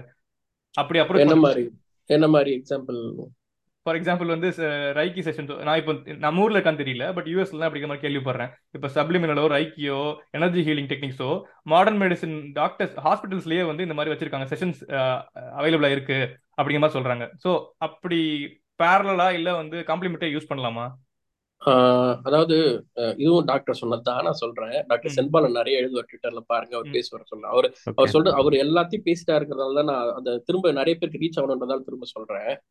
பிசிக்ஸ்ல வந்து மாடர்ன் பிசிக்ஸ் கிளாசிக்கல் பிசிக்ஸ் அதாவது மாடர்ன் பிசிக்ஸ் ட்ரெடிஷனல் பிசிக்ஸ்னு ஒன்று கிடையாது கெமிஸ்ட்ரியில. மாடர்ன் கெமிஸ்ட்ரி ட்ரெடிஷனல் கெமிஸ்ட்ரின்னு ஒன்று கிடையாது ஏன்னா ட்ரெடிஷனல் இருந்து. வர்ற விஷயம் தான் எவால்வ் ஆகி ஒரு விஷயம் தான் இருக்கும் ஏன்னா ஒரே ஒரு விஷயம் தான். இதுக்கு ரெண்டு விஷயம் கிடையாது அது அப்படி இருக்கும்போது ம். மெடிசனுக்கு மட்டும் ஏன் மாடர்ன் மெடிசன் ட்ரெடிஷனல் மெடிசன் ரெண்டு அதுவும் சயின்ஸ்குள்ள தானே வருது ம், ம். அப்ப என்ன அர்த்தம்னா ஒரு அப்ப பெரிய கதை ஒண்ணு இருக்கட்டும் சின்ன கதை ஒண்ணு வைக்கட்டும்ன்ற அவசியம். அதுவும் பெரிய கதை வழியா வந்துடலாமே இப்ப மாடர்ன் மெடிசன்ல ஒரு விஷயம் இருக்குன்னா அவங்க ப்ரூஃப் பண்ணி இது ஒரு பெரிய லார்ஜ் குரூப் ஆஃப் பீப்புளை வச்சு ஒன்ஸ் ப்ரூஃப் ஆயிட்டாங்கன்னா அவங்க டக்குன்னு அடாப்ட் ஆயிட்டோம் அவ்வளவுதான். அது ஒன்ஸ் ப்ரூஃப் ஆனாலே ஆட்டோமேட்டிக்கா இட் பிகம்ஸ் மாடர்ன் மெடிசன் இல்லையா? அப்ப எதுக்கு இது ஒரு ஆல்டர்னேட் காம்ப்ளிமெண்டா வச்சுக்கிறது சைட்ல வச்சுக்கிறது அது எஸ்பெஷலி லைக் ஹீலிங் இந்த செக்ஷன்லாம் ஹீலிங் இன்னைக்கு போய் பார்த்தா நாற்பது நாற்பது சாப்டர் அந்த கோர்சஸ் படிச்சா நீங்களும் ஆன்லைன்ல ஹீலிங் தெரப்பி முடிச்சிடலாம். நீங்களும் டாக்டர் அப்படின்னு சொல்லி ஒரு கோர்சஸ் எல்லாம் பார்த்தேன் அப்ப இந்த மாதிரி எவ்வளோ சைக்காலஜி சைக்க சைக்காலஜி கோர்சஸ்லாம் அவ்வளோ கோர்சஸ் இருக்கு. இதெல்லாம் படிச்சுட்டு சைக்காலஜி தன்னை சைக்காலஜிஸ்ட்னு சொல்லிக்கிறவங்க எல்லாம் இருக்கிறாங்க. சைக்காட்டிஸ்ட் வேற. சைக்காலஜிஸ்ட் சொல்றேன். அந்த மாதிரி. இருக்கிறவங்களும் நான் பாக்குறேன் ஹீலிங் தெரபிஸ் அந்த மாதிரி பாக்குறேன் இப்ப சைக்காலஜிஸ்ட் ஜெனியூனா சில சில முக்கியமான ஆட்கள்லாம் இருக்கிறாங்க. பட் ஆன்லைன்ல நிறைய இருக்கு. அப்ப அப்ப இது இதெல்லாம் யார் முறைப்படுத்துறது? அப்படின்னு இதெல்லாம் இருக்குல்ல. அப்ப நான் வந்து காம்ப்ளிமெண்டரியா வேணுமானா இது இதுல இல்லாதது அதுல என்ன இருக்கு? என்ன ஸ்பெஷல் அது எப்படி குணப்படுத்துது. அப்படின்றத தெரிஞ்சுக்கிட்டு அதையும் மாடர்ன் மெடிசனா ஆக்கிறதுக்கான முயற்சி தான் இருக்கணுமே தவிர இல்ல ரெண்டு தனித்தனியா பிரிச்சு வச்சு தனித்தனியா ஹேண்டில் பண்ணணுங்கிறதுல எனக்கு உடன்பாடு இல்லை. ம். ம். ஓகே. ஏன்னா இந்த இந்த கேள்வி வந்து நீங்க யார் வந்து இந்த எஃபர்ட்டை போறதுங்கிற கேள்வி மறுபடியும் வருது இல்ல? இப்ப இப்ப ரை- ரைக்கி சப்ளிமினல்லாம் வந்து பெரிய லெவல்ல பண்றாங்க ஓகே. இப்போ வந்து எனக்கு காரைக்குடி பக்கத்துல வந்து ஜாண்டிஸ் வந்தாலே ஒரு இடத்துக்கு போவாங்க. புதுக்கோட்டை காரைக்குடி. பக்கத்துல வந்து ஜாண்டிஸ் வந்து அந்த இடத்துக்கு போவாங்க. கண்டிப்பா சரியாயிரும் அப்படிங்கிற மாதிரி இருக்கும். நானும் போயிருக்கேன். சின்ன வயசுல போயிருக்கேன். ரொம்ப. சிவியரா இருந்தா கூட சரியாகும். ஏதோ ஒரு ரொம்ப ரொம்ப சிவியரா இருந்தா மட்டும் இது- வந்து பண்ண முடியாது அப்படின்னு சொல்லிடுவாங்க அவங்க. இந்த மாதிரி இருக்கவங்க நான் வந்து அவங்க எப்படி எஃபர்ட் போட்டு நான் வந்து ப்ரூவ் பண்ணுவாங்க? தலைமுறை தலைமுறை பண்ணிருக்காங்க. அவங்க எப்படி சொல்றாங்க இல்லையா? இந்த இதுக்கு மேல இருந்த வேலை செய்யாது போயிட்டுன்றாங்கல்ல அதுதான் அது. ஏன்னா சில ஜுரங்கள் வந்து சாதாரணமே ஃபீவர் வந்தா கொஞ்சம் கொஞ்சம் கொஞ்சமா குறைய ஆரம்பிக்கும். சில சரி. அடுத்தானாவே. சாதாரணமாவே கோல்டு வந்தா சில பேருக்கு வரும் குணமாயிடும். சில பேருக்கு. உளவியல் சார்ந்தே சில பிரச்சனைகள்லாம் வந்து ஆறு ஏழு நாள்ல வந்து சரியாயிடுங்கிறாங்க. அது பேய் பிடிச்சவங்க. இதெல்லாம் உளவியல் சாதாரண மைண்ட் வந்து தானாவே டைலட் ஆயிடும். ஏழு எட்டு நாள்ல சரியாயிடும். அந்த மாதிரிதான் மஞ்சள் காமாலைங்கிறது சாதாரணமாவே சில நேரத்துல குணமாயிடும். சில நேரத்துல இல்ல பல நேரம். குணமாயிடும். ஒன்லி சிவியர் கேசஸ் மட்டும் தான் நீங்க ட்ரீட்மெண்ட் எடுக்கிற மாதிரி இருக்கும். ஆனா இப்பெல்லாம் நமக்கு மெடிக்கல் துறை வளர்ந்ததால எல்லாருக்கும் அவேர்னஸ் இருக்கிறதால ரொம்ப ஸ்டார்டிங்லேயே நீங்க அம்மா போட்டுக்கும் போது பாத்திருப்பீங்க சும்மா வேப்பில் எடுத்து மேல. வச்சுட்டாலே ஒரு ஏழு எட்டு நாள்ல குறைஞ்சு நம்ம எந்த ட்ரீட்மெண்ட் அந்த டாக்டருக்கு Correct. கிடையாது சின்ன ஆனா. அதெல்லாம் எப்படின்னா தானாகவே கியூர் ஆகக்கூடிய எல்லா உட- உடம்பையே பார்த்துக்கிட்டு உடம்பே வந்து சால்வ் பண்ணக்கூடிய வகையில நிறைய இருக்கு. பட். அதையும் அது கண்டிஷன்ஸ் எல்லாருமே அந்த ரொம்ப நம்ம அதை மானிட்டர் பண்ணி இன்னைக்கு மெடி நம்மகிட்ட எக்யூப்மெண்ட்ஸ் இருக்கு வளர்ந்துருச்சு ரொம்ப கம்மியான அளவு ட்ரீட்மெண்ட் கிடைக்குதுன்னும் போது நம்ம ஏன் அதை விடணுன்றதால நம்ம ட்ரீட்மெண்ட் பாக்குறோம் அதே. மாதிரிதான். அப்ப அவங்க சரியாகிறது குணமாக்குறது எல்லாமே தானாகவே சரி அது- நீங்க பண்ணனாலுமே தானாவே சரியாகும் அந்த ஜாண்டிஸ்லாம் ம், ஆனா நம்ம வந்து கொஞ்சம் அவேர்னஸா இது எங்கேயாவது சைட் சைட் எஃபெக்ட் ஏற்படுத்திட போகுது. இதனால வந்து கல்லீரல் ஏதாவது அஃபெக்ட் ஆயிட போகுது. இதனால வேற ஏதாவது பிரச்சனை வரப்போகுது. நம்ம முன்கூட்டியே போய் அதுக்கான மருத்துவம் எடுத்துக்கிறது நல்லது. அதனால நம்ம அதை அப்படி இதை எடுத்துக்கணும்னு அவசியம் இல்லை. இப்போ இதே லைன்ல தான் ப்ரோ என்னோட கொஸ்டினுமே இப்போ இப்போ நம்ம அஸ் அ ஜென்ரல் காமன் ஆடியன்ஸா ஒரு ஒருத்தர் ஒரு யாரா இருந்தாலுமே அவங்களுக்குள்ள அந்த சயின்டிபிக் டெம்பர் அதுவும் முக்கியமா இந்த மெடிசின் பொறுத்து. இப்போ சின்ன சின்ன வைத்தியங்கள்லாம் இருக்குல்ல இப்போ வீட்டளவுல நாங்க பண்றோம்னு சொல்லிட்டு இப்போ நிறைய யூடியூப்ல வாட்ஸ்அப்ல இஷ்டத்துக்கு என்னென்னமோ வருது. இப்போ. சும்மா கூட இன்னைக்கு காலையில எந்திரிச்சிங்கன்னா சுடு தண்ணியில வந்துட்டு எலுமிச்சை இஞ்சி இதெல்லாம் போட்டு குடிங்க டெய்லி குடிச்சீங்கன்னா இது சரியாயிரும்ன்றது நான் கோவிட் டைம்லலாம் அஹ், நான் ஒரு ஹாஸ்பிட்டலுக்கு போனப்ப அங்க அந்த டாக்டர் சொல்லி கேள்விப்பட்டேன் நேர வேற சில பேஷண்ட்ஸ் எல்லாம் என்ன பண்றாங்களாம் ஆவி பிடிக்கிறேன்னு சொல்லிட்டு அந்த சுடு தண்ணியில வந்துட்டு மஞ்சள் தூளை போட்டு ஆவி பிடிச்சு அந்த ஆவி. உள்ள போய் உள்ள ஃபுல்லா லங்ஸ் வரைக்கும் அது வந்து. ட்ரை ட்ரை ஆகி அதனால நிறைய ப்ராப்ளம்ஸ் வருது இப்போ இந்த மாதிரிலாம் நிறைய ப- பண்றாங்க அது இப்போ இப்போ ரீசெண்டா இந்த வாட்ஸ்அப் யூடியூப் இருக்கிறதுனால எல்லாரும் நினைச்சவங்க எல்லாம் எதோ ஒரு வைத்தியம் சொல்றாங்க. இதை பண்ணா சரியாகும் அதை பண்ணா சரியாகும்னு. அதை பாக்குறவங்களும் வந்துட்டு எல்லாருமே ஓகே இது சரியாகுமா இல்லையான்ற அந்த ஒரு மினிமல் சந்தேகம் கூட வரமாட்டேங்குது. அவங்க சொல்றாங்கல்ல செஞ்சு பார்ப்போம்னு எல்லாத்தையுமே செஞ்சு பாக்குறாங்க அதனுடைய சைடு எஃபெக்ட்ஸ் ரொம்ப பேடா இருக்கு. அது தனிநபரா நம்ம அந்த சயின்டிபிக் டெம்பரை டெவலப் பண்றதுக்கு எப்படி அத ஒரு மாதிரி ஓவராலா எப்படி சொல்லலாம்ன்ற மாதிரி கேக்குறேன். அதான் இப்ப லிவர் டாக்டர் எல்லாம் சொன்ன மாதிரி இந்த மாதிரி நிறைய விஷயங்களை வெளி கொண்டாந்துருக்காரு அதை நம்ம இதுக்கப்புறம் சயின்ஸ் கம்யூனிகேட்டர்ஸ் இதெல்லாம் அடுத்து பேசணும் நம்ம நிறைய. கபசுர குடிநீர் குடிச்சு எவ்வளவு பேருக்கு வயிறு உபசமானது வயிறு சம்பந்தமான பிரச்சனைகள் வந்ததை நிறைய டாக்டர்ஸ் பதிவு பண்றாங்க. அப்ப. அந்த மாதிரி இந்த ஆஹ், நிலவேம்பு வந்து எவ்வளவு பேருக்கு எலிகளுக்கெல்லாம் பரிசோதனை பண்ணி ஆண்மை குறைவு ஏற்படுதுன்னு சொல்லி எல்லாம் பார்த்தோம் நம்ம. அப்ப அது. அதெல்லாம் இது இந்த பிரச்சனை எல்லாம் இப்ப இவ்வளவு பேர் எடுத்திருக்கிறாங்க. ரெகுலரா வந்து சாப்பிட்டு சாப்பிட்டு நீ சொன்ன மாதிரி ஆவி பிடிக்கும் போது மஞ்சள் பொடி போட்டு ஒன்றும் இல்லை அன்னைக்கு ஒரு நாள் இளநீ கடைக்கு போய் ஒரு இளநீ சாப்பிடலான்னு நான் சொல்லும்போது ஒரு அக்கா என்ன பண்ணாங்க டக்குன்னு சாப்பிட்டுட்டு இருந்தாங்க. கையை வச்சு கையை கழுவுறேன்னு சொல்லிட்டு கை கழுவி டக்குன்னு மஞ்சள் தூள் ஆச்சி மசா மஞ்சள் தூள் பவுடர் ஏதோ ஒரு கையில எடுத்து டக்குன்னு கையில கொட்டிட்டு கையை இப்படி இப்படின்னு பிசைஞ்சு சரி பண்ணிட்டு வெட்டுறாங்க. என்னக்கா பண்ணீங்க அப்படின்னா இல்லப்பா ஆன்டிபயோட்டிக் பா இது நம்ம கிட்ட இதெல்லாம் கிடையாது. ஆஹ் நம்ம வந்து சானிடைசர் முடியாது. அதுக்காகன்னு சொல்லி ஆச்சி பவுடர் பாட்டு பாக்கெட் கட் பண்ணி வச்சு கையில போட்டு போட்டு தடவி தடவி உட்காந்து பண்ணிட்டு இருக்காங்க. அப்புறம் இந்த மாதிரி எல்லாம் வந்து எல்லாரும் ஒவ்வொருத்தரும் ஒரு ஒரு மாதிரி பண்ண ஆரம்பிச்சிட்டாங்க. அப்ப என்ன சொல்ல வரோம்னா இந்த மாதிரி இயற்கையா பண்றன்றதோட இதை சைடு எஃபெக்ட்ஸ் வந்து நிறைய பேருக்கு தெரியுது இல்ல. அது சின்ன சின்ன விஷயமா இருக்கிறதால இப்ப கபசுரம் குடிக்கிற வயிறு உப்புசம் ஆயிடுது அது வந்து பெரிய உயிர் போற பிரச்சனை இல்லைங்கிறதால அது யாருக்கும் வெளில டாக் வெளில பேசும் பொருளா இல்ல. நிறைய பேர் இந்த மாதிரி ஆவி பிடிக்கிறேன்னு சொல்லிட்டு ஆவி பிடிக்கிறது நல்ல விஷயம் தான் ஆனா அதுல இந்த மாதிரி மஞ்சள் தூள் அது இது போடுறதெல்லாம் வந்து தப்பான உண்டாக்கி இதனால. பெருசா தெரியாததால இது வெளில தெரியல. சின்ன சின்ன விஷயங்கள் நிறைய இப்படி பண்றதால அது அதோடைய சைடு எஃபெக்ட்ஸ் பெருசாகி உயிர் போற அளவுக்கு இல்லைங்கிறதால அது வெளியில நிறைய பேருக்கு தெரியாம இருக்கு. அதெல்லாம் நம்ம கொஞ்சம் கொஞ்சமா இதெல்லாம் பேசி இது மாதிரி வெளில கொண்டு சயின்ஸ் கம்யூனிகேட்டரா இந்த மாதிரி நிறைய நான் நான் ஒரு ஐடியா வச்சிருக்கேன். என்னோட டீபன் சீரீஸ்ல அடுத்து. செ- உங்களுக்கு தெரியும் நினைக்கிறேன். ஏற்கனவே நிறைய நம்ம நம்ம பண்ற அன்றாட. பண்றதுல தவறுகள்லாம் இருக்குன்னு சொல்லி நான் நிறைய வேப்பலையில இருந்து நிறைய விஷயங்கள் பேசியிருப்போம். அதுக்கே எனக்கு நிறைய எதிர்கருத்துக்கள் வரும் ஆமா. மக்களை பொறுத்த வரைக்கும் அந்த ஒரு- ஒரு ட்ராக் அந்த வடக்க தலை வச்சு படுக்கிற வீடியோக்கெல்லாம் ஏகப்பட்ட பேர்.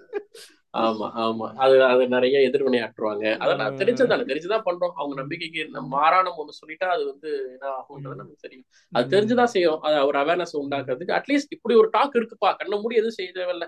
அப்படிங்கறது உருவாக்கிட்டோங்கிறது எனக்கு எப்படி தோணுச்சுன்னா இப்ப வந்து என் இன்ஸ்டாகிராம் எடுத்தா ஒரு நானூறு ஐநூறு மெசேஜ் பர் டே வருது. பர் டே அதுல வந்து இது உண்மையா ப்ரோ அது உண்மையா ப்ரோ இது கரெக்டா ப்ரோ இது அப்ப என்னன்னா ஒரு விஷயத்த கேள்வி கேட்கணுங்கிற இடத்துக்கு நகர்த்தியாச்சு. இப்பெல்லாம் கண் மூடித்தனமா Okay. நம்புறது இல்லை. எது வந்தாலும் நம்மள அனுப்பி அனுப்பி அனுப்பி உண்மையா பொய்யான்ற கேள்வி இதுக்கு முன்னாடி இருந்ததை விட நிறைய இப்ப கேள்வி கேட்கப்படுது. ட்விட்டர் போனா அவ்வளவு பேர் டேக் பண்ணி ப்ரோ இது உண்மையா பாருங்க. இப்படி சொல்றாங்க. உண்மையான்ற. கேள்வி கேட்கிற இடத்துக்கு நகர்த்தியாச்சு முதல்ல. நம்ம எடுத்த உடனே நம்ம எல்லாரையும் மாத்திர முடியாது. ஆஹ் எடுத்த உடனே ஒரு கொஸ்டின் அப்படி அப்படி பண்ணிட முடியாது. அப்ப நம்ம நம்மளால முடிஞ்சது முதல்ல அட்லீஸ்ட் கொஸ்டின் பண்ணுங்க. இது எதுவுமே வந்து அன்கொஸ்டினபிள் கிடையாதுன்ற இடத்துக்கு நகர்த்தியாச்சு. இதுக்கப்புறம் அவங்க. கேள்வி கேட்பாங்க ஆய்வு பண்ணுவாங்க இதெல்லாம் உண்மையா பொய்யா இவர் சொல்றதெல்லாம் ஏத்துக்கணுமான்ற அந்த இடத்துக்கு நகர்த்திட்டாலே போதும். அதுக்கான. வேலையை தான் நான் பண்ணிட்டு இருக்கோம். அது ஓரளவுக்கு இப்ப நான் பெட்டரா இருக்கிறத நான் நிறைய இடத்துல பாக்குறேன் சூப்பர் கரெக்ட் உங்களை மாதிரி சயின்ஸ் கம்யூனிகேட்டர்ஸ் நிறைய வரணும் நம்ம கம்யூனிட்டிக்கு எஸ்பெஷலி நம்மள மாதிரி கம்யூனிட்டியில நிறைய சூடோ சயின்ஸ் இருக்கட்டும் மோசமான ப்ராக்டிசஸ் இருக்கட்டும். ஸோ உங்களை மாதிரி சயின்ஸ் கம்யூனிகேட்டர்ஸ் வந்து நிறைய ரீச் ஆகும் அப்படின்னு நினைக்கிறேன். இன்ஃபேக்ட் இப்பெல்லாம் நிறைய வாட்ஸ்அப்ல இதெல்லாம் ரொம்ப தப்பு தப்பான மெசேஜ் வரதுனால இன்னும் தேவை அதிகமாயிட்டே இருக்குது. முன்னாடி இருந்ததை நீங்க சொன்ன இது- டைம்ல இன்னைக்கு ரிலீஸ் ஆகி நேத்து ஈவினிங் ரிலீஸ் ஆச்சு. ஹிந்துல வந்து பேப்பர்ல பப்ளிஷ் ஆயிருக்கு ஒரு நான்கு சயின்ஸ் கம்யூனிகேட்டர் சூடோ சயின்ஸ் எதிர்த்து பேசுறாங்கன்னு சொல்லி நம்மளது அந்த லிவர் டாக்டர். அப்புறம். சயின்சஸ் டோப் அவரு பிரணவ். அண்ட் இன்னொரு பர்சன். நாலு. பேர் பப்ளிஷ் ஆயிருக்கு சோ அவங்க எல்லாம் தொடர்ந்து ஏங்கிட்டு இருக்காங்க இந்த விஷயமா. நம்மளது. யூடியூபர்ங்கிறதால கொஞ்சம் பேர் தெரியுது பட் என்னை விட ரொம்ப தீவிரமா அதுல இயங்குறாங்க in fact science facts in Tamil நம்ம. மொழியெல்லாம் பாத்தீங்கன்னா இதையே வேலையா செஞ்சுட்டு இருக்காரு இன்னும் அவரெல்லாம் ரெகனைஸ் பண்ணப்படணும். அவரோட விஷயங்கள்லாம். இன்னும் வெளில வரணும் தொடர்ந்து இந்த வேலையை செய்யணும் நிறைய பேர் வரணும். நீங்களும் இது மாதிரி நிறைய சூட சயின்ஸுக்கு எதிர்ப்பும் நிறைய வந்து இந்த மாதிரி சமூக விஷயங்கள்லாம் பேசுறீங்க. இன்னும் தொடர்ந்து பேசுங்க இந்த மாதிரி நிறைய. கண்டிப்பா. ஸோ நீங்க அங்க- அங்க டச் பண்றதுனால மேபி இப்ப நம்ம எப்படியும் டைம் நிறைய ஆயிருச்சு. ஆஸ்ட்ராலஜி இந்த எபிசோட கவர் பண்ண முடியாது. முடிஞ்சா நம்ம இன்னொரு எபிசோட்ல கூட உங்களை இன்வைட் பண்ணி ஆஸ்ட்ராலஜி பேசலாம். பட் நீங்க ரெக்கமெண்டேஷன்ஸ் பண்ணதுனால வேற ஏதாவது சோர்சஸ் டு ஃபாலோ உங்களுக்கு இன் ஜெனரல் சயின்ஸா இருக்கட்டும் இல்ல ஆல்டர்னேட்டிவ் மெடிசனா இருக்கட்டும் இதை பத்தி டிபங்க் பண்றதா இருக்கட்டும் இல்ல ஜென்ரலா உங்களுக்கு சோர்சஸ் யாரெல்லாம் ஃபாலோ பண்ணணும் சயின்டிபிக் டெம்பர் வளர்த்துக்கணும் அப்படின்னு தெரிஞ்சுன்னு ஐடியா இருந்துச்சு சொல்லுங்க bro. ஆ ஓகே சயின்ஸ்னா நம்ம நான் இப்போ உங்களுக்கு மருத்துவம் சார்ந்து பேசுறதால லிவர் டாக்டர்னு ஒருத்தர் இருக்காரு ட்விட்டர்ல. அவரை ஃபாலோ பண்ணுங்க. நிறைய மருத்துவம் சார்ந்து அவர் ரெகுலரா போடுவார். பொதுவான. மித்தாலஜி இதெல்லாம் நம்பாதீங்க. இதெல்லாம் போய் இதனால பாருங்க என்ன ஆயிருக்கு? எந்த ஸ்டேஜ்ல கொண்டாந்து விட்டுருக்காங்க பாருங்க அப்படின்னு அவர் அழகா ட்விட்டர்ல போட்டு இருப்பார் லிவர் டாக்டர் ரொம்ப முக்கியம். அவர் பண்ணுங்க. சயின்சஸ் டோப் அப்படின்னு சொல்லிட்டு ஒரு கேரளா கை ஒருத்தர் ஒரு பிரணவ்னு சொல்லிட்டு அவரும் ரொம்ப. நல்லா டீபங்க் பண்ற ஒரு. ரொம்ப ரேஷனலா ம். போட்டுட்டு இருப்பாரு. அவரை ஃபாலோ பண்ணலாம். நம்ம தமிழ்ல தமிழ்ல பாத்தீங்கன்னா சயின்ஸ் ஃபேக்ஸ் இன் தமிழ் மொழி ரெகுலராகவே பேய் பிசாசு அந்தந்த வீக்ல உங்களுக்கு வாட்ஸ்அப்ல வர்ற வதந்திகள் எல்லாத்துக்கும் ஒரு பதில் சொல்லிட்டு இருப்பாரு அவரு. அவரு சயின்ஸ் ஃபேக்ஸ் இன் தமிழ் அவரை விட்டுறாதீங்க.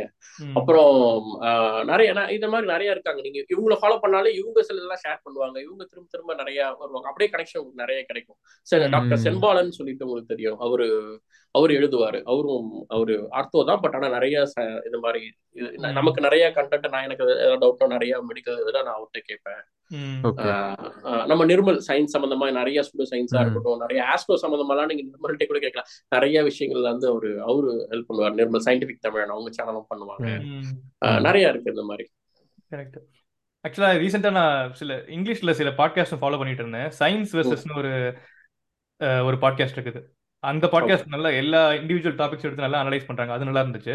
அப்புறம் வந்து இந்த ஸ்கெப்டாய்ட்னு ஒரு பாட்காஸ்ட் கேட்டேன். அதுவும் நல்லா இருக்குது. இந்த மோஸ்ட்லி சூடோ சயின்ஸ் சம்பந்தமா சயின்ஸ் சம்பந்தமா வந்து பேசுற விஷயங்களுக்கு நல்லா இருக்குது. ஸ்பெக்டாய்டு ஸ்பெக்டாய்டு ஸ்பெக்டாய்டு ஓகே ஓகே ஓகே இந்த ரெண்டு பாட்காஸ்ட் நல்லா இருந்துச்சு. நான் சஜஷன்ஸ் வச்சிருக்கேன். அப்புறம். யூடியூப் வீடியோஸ்ல நீங்க சொன்ன தமிழ் சஜஷன் எல்லாம் நானும் வச்சிருந்தேன். பட் அது இல்லாம இங்கிலீஷ்ல சில சேனல்ஸ் இருக்குது. இந்த குர்ஸ் கெசாக்ட் வெரிடேஷியம் அந்த மாதிரிலாம் இருக்குது. நான் வேணா ஒரு போஸ்ட் மாதிரி போட்டு இவங்க எல்லாம் டேக் பண்ணி ஒரு ஆ அவங்க சயின்ஸ் யூடியூபர்ஸ் பட் டீபங்க்னு பார்த்தா நம்ம பேசுனது நம்ம மெயினா டீபங்க் எடுத்து பண்றாங்க. ம், அவங்கள நீங்க சொன்ன மாதிரி வெரிட்டாசியம் அண்ட் விசாஸ் இவங்க சயின்ஸ் நிறைய பேசுறாங்க. ம் ம் ம். கரெக்ட் ஓகே அப்ப கிட்டத்தட்ட ஒரு எண்டுக்கு வந்துட்டோம். நம்ம இன்னைக்கு மெயினா ஆல்டர்னேட்டிவ் மெடிசன் பத்தி பேசுனதுனால உங்களுக்கு ஒரு டச் ஃபைனல் கன்க்ளூஷன் மாதிரி ஏதாவது ஒரு ஸ்டேட்மெண்ட் அதாவது நம்ம சொல்லணும் பொதுவா ஆல்டர்னேட் பேசணுமே தவிர எதுவும் பர்டிகுலரா ஒன்னு எடுத்து பேசினா ஒரு பெரிய பெரிய பாட்காஸ்டா ஓடும் நம்ம. ஆமா, correct. பொதுவா தான் நீங்க பேசணும். பொதுவாக actually. பேசியிருக்கோம் ம். ம். ஸோ உங்களுக்கு ஒரு கன்க்ளூடிங் ஸ்டேட்மெண்ட் மாதிரி இருந்துச்சுன்னா சொல்லுங்க ப்ரோ முடிச்சிடலாம் நம்ம. அதாவது ஒரு உங்களுக்கு ஒர்க் ஆச்சு அப்படிங்கறதாலே அந்த மருந்து மத்தவங்களுக்கு போற போக்குல இது யூஸ் பண்ண அப்படின்னு சஜஸ்ட் பண்ணிட்டு போயிடாதீங்க. ஒவ்வொருத்தருக்கும். ஒவ்வொரு கண்டிஷனுக்கு ஏத்த மாதிரி அவங்களுக்கு முன்னாடி ஒரு ப்ரீ கண்டிஷன் இருக்கும். முன்னாடி சர்ஜரி பண்ணிருப்பாங்க குழந்தை ஏதாவது பிறந்திருக்கும். ஒவ்வொருத்தருக்கும் மருந்து வேறுபடும். அதனால வாய் வழியா மருந்துகளை அட்வைஸ் பண்றதை நிறுத்திடுங்க. டாக்டரை போய். பார்க்க சொல்லுங்க எதுவா இருந்தாலும். ஆஹ் கண்மூடித்தனமா வாட்ஸ்அப்ல வரதை நம்பாதீங்க. எதையுமே ஏன் எப்படி அப்படி இது எப்படி வேலை செய்யுதுன்னு தெரிஞ்சுக்கோங்க. உங்களுக்கு வேலையே செஞ்சாலும் ஆல்டர்னேட் மெடிசன் சரி ஓகே அது எப்படி வேலை செய்யுதுங்கிறத தெரிஞ்சுக்கோங்க. இது இது இது பண்ணாலே போதும். ரொம்ப பேசிக் இது. பண்ணாலே போதும். முக்கியமா வாட்ஸ்அப் ஃபேமிலி குரூப் இருந்துச்சுன்னா அது வெளியே வந்துருங்க. யாராவது மெசேஜ் அனுப்பினா வெளில வர வேணாம். உள்ள இருந்துகிட்டே கேள்வி கேளுங்க. அவ்வளவு கரெக்ட் அது correct right. Super super. Okay so சூப்பரா போச்சு. நம்ம வந்து முடிஞ்சா உங்களுக்கு இன்ட்ரெஸ்ட் இருந்தா இன்னொரு எபிசோட் மேபி இன்னொரு கொஞ்சம் மாசம் கழிச்சு மறுபடியும் again உங்களுக்கு இன்வைட் பண்றோம் ப்ரோ ஆஸ்ட்ராலஜி. டாபிக்லாம் கண்டிப்பா. பேசலாம். எங்களுக்கு இந்த டீடைல் தான் நீங்க அனலைஸ் பண்ணி பேசுறது எங்களுக்கு ரொம்ப இன்ட்ரெஸ்டிங்கா இருக்கும். லிசனர்ஸ்க்கு ரொம்ப பிடிக்கும்னு நினைக்கிறேன். மோஸ்ட்லி எங்க ஃபாலோவர்ஸ் உங்களை ஃபாலோ பண்ணுவாங்கங்கிறத நம்பிட்டு இருக்கேன். இன்கேஸ் யாரும் ஃபாலோ பண்ணல கண்டிப்பா mister G K bro follow பண்ணுங்க. யூடியூப்ல இன்ஸ்டாகிராம்ல எல்லாத்துலயும் ஃபாலோ பண்ணுங்க. அப்புறம் இந்த எபிசோட் பிடிச்சிருந்தா ஷேர் பண்ணுங்க மக்கள்கிட்ட. இன்ஸ்டாகிராம்ல ஷேர் பண்ணி எங்களையும் வினா பாட்காஸ்டையும் மிஸ்டர் ஜி கேவையும் டேக் பண்ணி ஷேர் பண்ணுங்க. ஆமா உங்க கமெண்ட்ஸ் என்ன என்னென்ன கமெண்ட்ஸ் இருக்கு? நீங்க என்னென்னலாம் ஃபேஸ் பண்ணீங்க? ஆல்டர்னேட்டிவ் மெடிசன்ஸ்னால சூடோ சயின்ஸ்னால அப்படின்னு எங்களுக்கு சொல்லுங்க. ரொம்ப thanks bro G K bro join பண்ணதுக்கு. நன்றி நன்றி நன்றி. தொடர்ந்து. பண்ணுங்க. கண்டிப்பா நன்றி நன்றி. கண்டிப்பா நானும் இதை ஷேர் பண்றேன் சோஷியல் மீடியால இந்த பாட்காஸ்ட் சூப்பர் சூப்பர் இன்ட்ரெஸ்டிங்கான கான்வர்சேஷன் ரொம்ப நன்றி. நன்றி நன்றி bro. ரொம்ப நன்றி. Thank you bro thank you Bye, bye. நன்றி நன்றி.